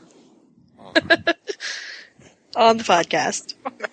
Oh. Okay, okay. Wait, Ryan, are you recording this? I'm Yes. driving Yes. away. God. Trying to just, just. Jen, I just gave ten points to the- Ravenclaw on your behalf.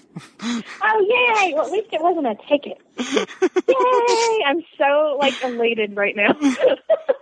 Yay! I do believe that's the first time Ravenclaw has ever gotten points. Go the hell. He said, "Hey guys, you realize you're going 34 to 30."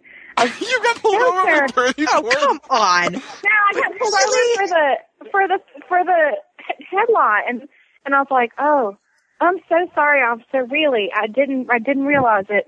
And he was like, well, "Just watch it for next time." We will cover these chapters again and include the final five, and then we will go into our interview with Viridian. Jen has been arrested on an episode of the Potterfic Weekly, and for that, Oh, I feel as though we just hit like you know some type of plateau we will never you know, be able to get off. it's Of. not fair. On that note, have a great night, everybody. I just named the episode. Bye. Goodbye.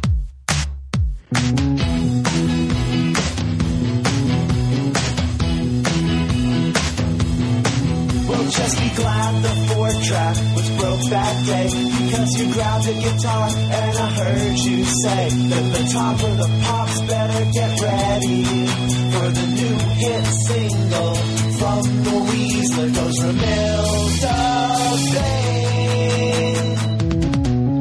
I love you. Okay, I have to bring up something incredibly exciting. I can't stand it. I have to hear. It. I've got tell a us map. I've got a map Tell us. of where everybody is, and it's got all the people on it. Look the at the colors. colors. They're, they're divided by house.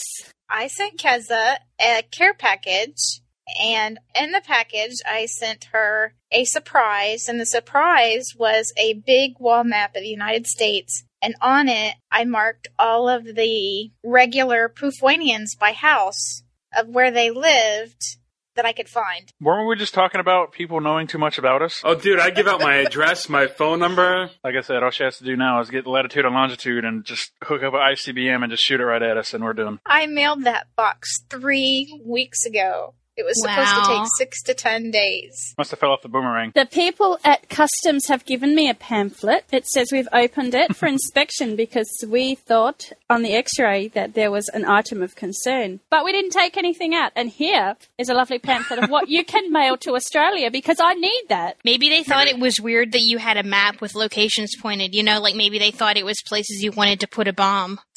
I don't Oh, know. It's Keza. got, oh, it could have been the pin on the back of the St. Patrick's Day badge thing. Maybe they thought I was going to kill people with it. I don't know.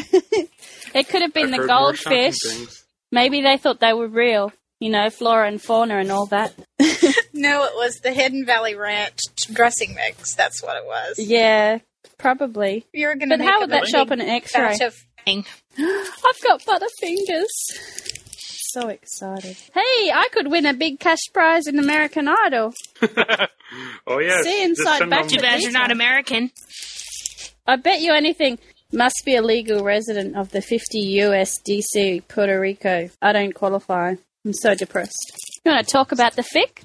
We'll talk about the fic. Somebody's got to do it. Somebody has to be responsible. And you know whose name starts with an M? McGonagall.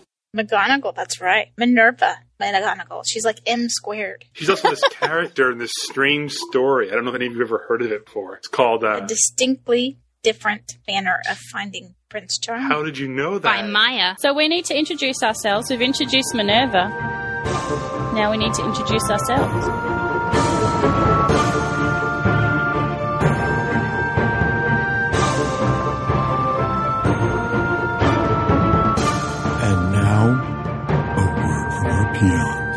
Welcome to Pwnecast, everyone. This is your host, Ryan, back for another episode of fun-filled adventure. Jen? Jen, do you have something to say? Oh, hi. I'm Jen. I'm Lady Chi. I'm Bobcat Goldthwait. Let's do Uh, this. o- okay, let's do it right.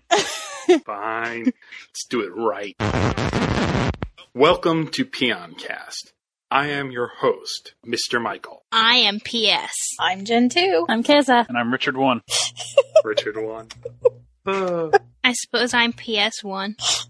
Actually, I had a PS1 one time, but I sold it. I only have a PS2, and I'm not going to get a PS3 until they stop making games for PS2. So they played a game in this fit. Oh. It's called Quidditch. Yeah. Ah, yes, they did play a game in this fit called Quidditch. Quidditch is a fun game that they all played in this fic. And I noticed that Minerva is a raging bitch about it too. She hit Tommy in the head with a bludger. But he deserved it. He's Tommy. He didn't Who kill wouldn't him. hit Tommy in the head? Richard didn't put together Hey, that he hey, was hey, Tom hey. Riddle. I have to share that. Yeah, well, at least I knew what number 10 was, Mike. I worked it out the first time they said it. Little Tommy, I worked it out. I'm smart. It took me a couple of uh, times for them to say corny, and I'm like, corny? yeah, it, it was corny. I think that got Yeah, that me. one what took me kind a of freaking name is corny?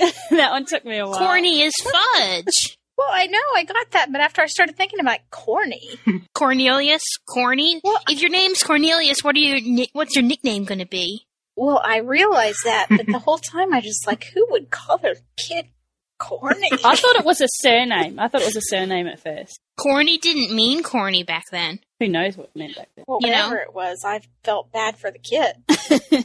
So you felt bad for Fudge. Look what fan fiction does to you. So what did you guys think of it, though? Did you like it? I liked little Tommy doing the uh, the Cruciatus curse. I was very amused and happy with that.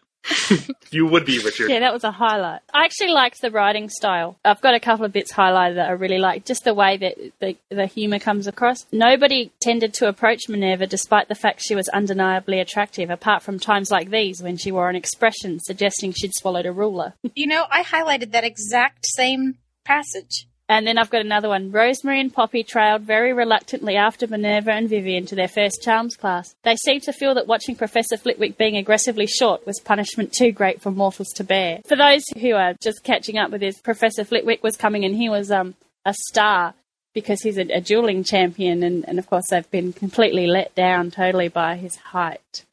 Well, I really liked the um, their references back and forth to canon. Yeah, there are I a thought lot of little digs if you look at it. Not digs, but there are a lot of little things if you look at it that directly refer back into canon. Yeah, it's really well intertwined, I think, with all the people. And Mm-hmm. there's a bit where Hagrid turns up I'm looking here. It's even it's on the second page when they're saying, "I wonder why he's not at the feast," and they're talking about Flitwick, you know, coming in, and I wonder if he's going to take this seriously and if he plans to coast on a celebrity and if he'll make us fail all our owls. That reminded me of maybe not of Hermione, but it might have reminded me of something she would have said later. But of course, you know, to me that just tied in with Lockhart and what Minerva might have been thinking later on in her life with Lockhart. Well, yeah, when you get to the end of the fic. And she does think it. The, la- the last scene is set in Yeah, when Lockhart turns up, and it's just uh, quite funny.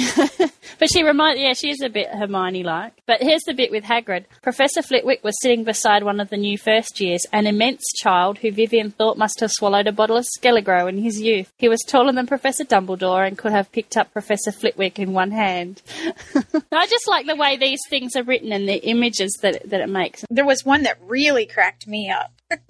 there was one about Dumbledore that made me, I just laughed. And Professor Dumbledore just smiled and murmured something about how it was extraordinarily interesting that people would arrange things for someone if he simply seemed a little vague.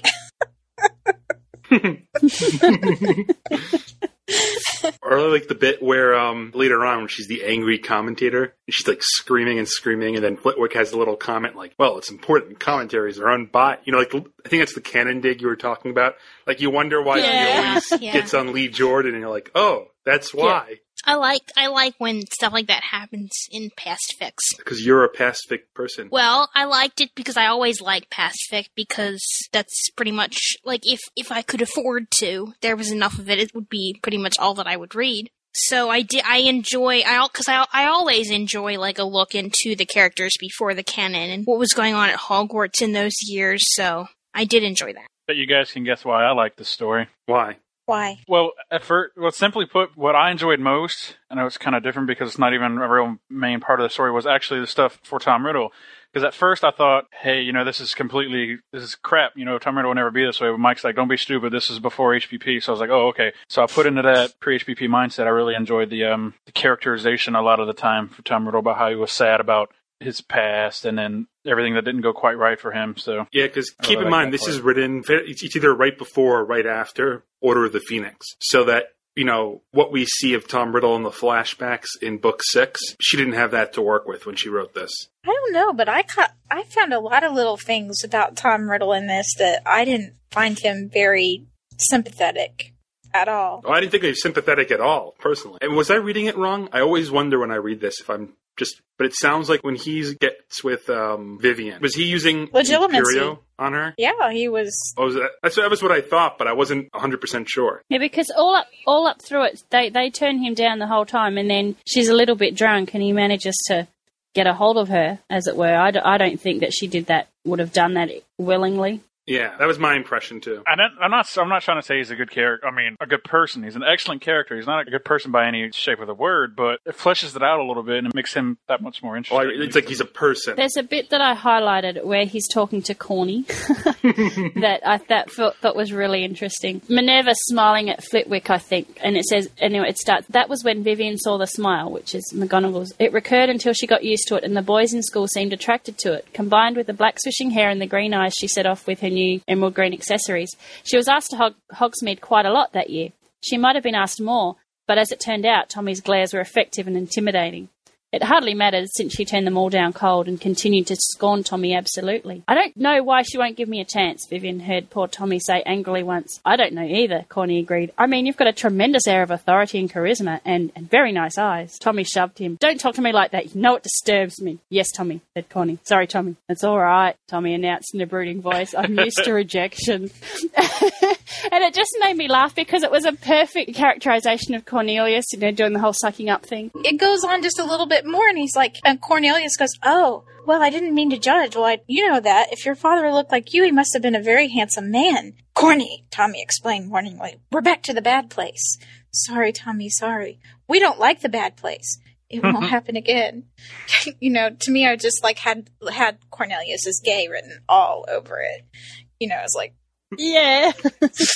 but that's a real, you, it can really see their, their characters there, where, where he's like, we don't like the bad place. and, then, and, and that's what it's like the fleshing out. You, you can really sort of see them inter- interacting and stuff. I don't know if it's intentional, but I also kind of thought I saw an attempt to parallel Tommy with Harry a little bit in the sense that the bit with the Christmas presents, where he's talking about Yes. uh, never getting Christmas. pre- I had that I- highlighted. immediately popped in my head was uh, Mhm. Harry Potter. I don't know if, if you have it highlighted, you could read it maybe. I don't have it highlighted. Yeah. Christmas was quiet and nice. Professor Flitwick gave every student a present chosen specially for them, and Vivian almost cried over her mug- muggle abacus. Thank you so much, Tommy said, clutching his book on unicorns and looking almost lost for words for once. No one's ever given me a Christmas present before. Well, and then I thought it was interesting that he got a book on unicorns. Which then I thought, ugh, that filthy little boy got a book on unicorns from Oh, Professor Flitwick. I didn't even put that together. Oh where my he God, got it right. from. That's why I had it highlighted. I'm like, that filthy little boy got his first Christmas present and he used it for evil. He used it to learn about unicorns so he could suck their blood. Yeah. Well, I guess I'll just say something in general about Maya, maybe. She's one of my favorite authors. I would recommend any of her stories to anyone, personally. This isn't, I mean, I like this story a lot, but this isn't even one of her better ones. The only thing that really squicked me, and Mike is going to laugh about this because, you know, we've been around some of my little idealisms before, is just the whole student teacher thing. Mm-hmm. And it was, you know, I do think it's very clear that they don't get together until after she graduated. Well, and, and Filius was pretty clueless, so that's the one thing that didn't, you know, that made it okay for me. There was one thing about Minerva that Still I really creepy, though. liked in the story because she's so uptight in canon at times. You see her at times when you think, you know, she's she's really cool. You know, you see little glimpses of her where she's not quite so straight laced, but in this, she's just so in your face you know, calling people toe rags and telling people she'd rather eat her lower intestine. You don't imagine her being like that at all. And so her just being such a raving witch literally, I thought was kind of just hilarious. I think that's that's kind of one of the things that bothered me. Yeah, well, yeah, out of character to, to for humorous purposes, and I don't. See, I disagree stand with you. that. Actually, I think it was one of the strengths of the story because I compare it to actually what J.K. did to Dumbledore in Book Seven. Is that people like Dumbledore and Minerva, when we read them in the books, at first they kind of seem like these like wise older people who have always been old, and they're kind of Dumbledore's the elderly kind grandfather always, and Minerva's the strict proper English matron always. But they were young once. They were, you know, they weren't always like this. And so, you know, book seven, we see Dumbledore. Well, he was totally different as a kid. Same thing with Minerva in this story. I think McGonagall actually does have quite a sense of humour, though. Like when she tells Peeves how to unscrew the chandelier, and and, uh, and when she's talking to Umbridge in the office, when Umbridge is coughing and she ignores her, and Hey, and- and when Harry's sent there on like the first day, and she listens to the whole thing, and then she says, "Have a biscuit, Potter." yeah, I think she's actually got quite a sense of humour. so I, found it quite see- believable, actually. I see I found it echoes quite believable. of the canon Minerva in this Minerva. Like I, I can see how this girl grew up into the woman we know in the books. Anything else? I don't know, no thoughts on it from anyone? You all liked it? I liked it. Sounds like it was a good fic. It was a good read. you would want to read something else of hers sometime. We want to read something else of Maya's. We will. Trust me. Our next fic is Open at the Close by DQ Bunny, and there will be a link. Thanks for listening to Pwnecast this week. Good night. Good luck. Live safely. Good night. Night.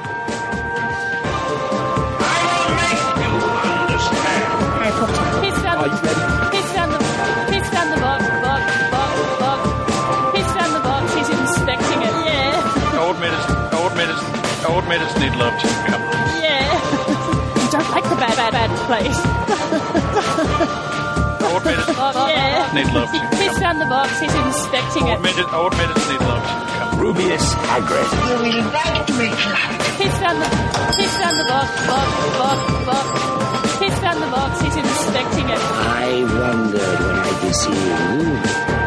He's found the box. He's inspecting it. Game's over.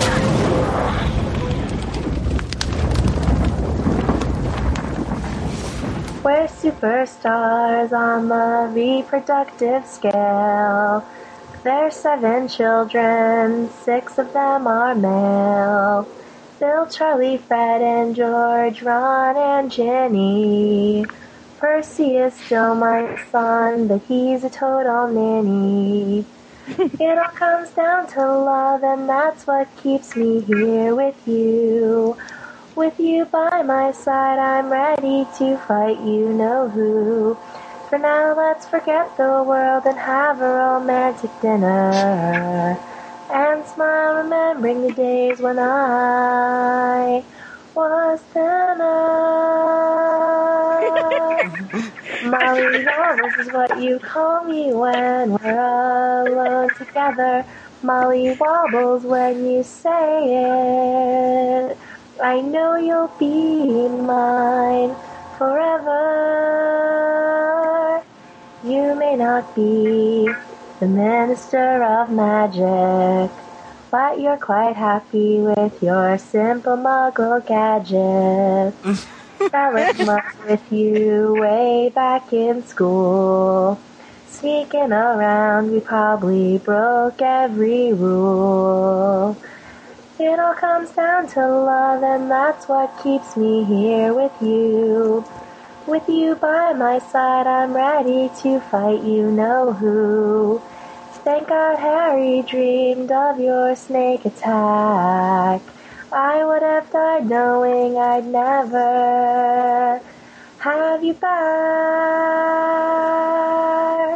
Molly Wobbles is what you call me when we're all alone together. Molly Wobbles when you say it. I know you'll be mine forever. This is the I love it. strangest He's cutting out. episode. It's like, oh. This is the strangest episode Potterfic Weekly has ever had, and I want you to all think about that statement for a moment. That that is saying a lot. Wait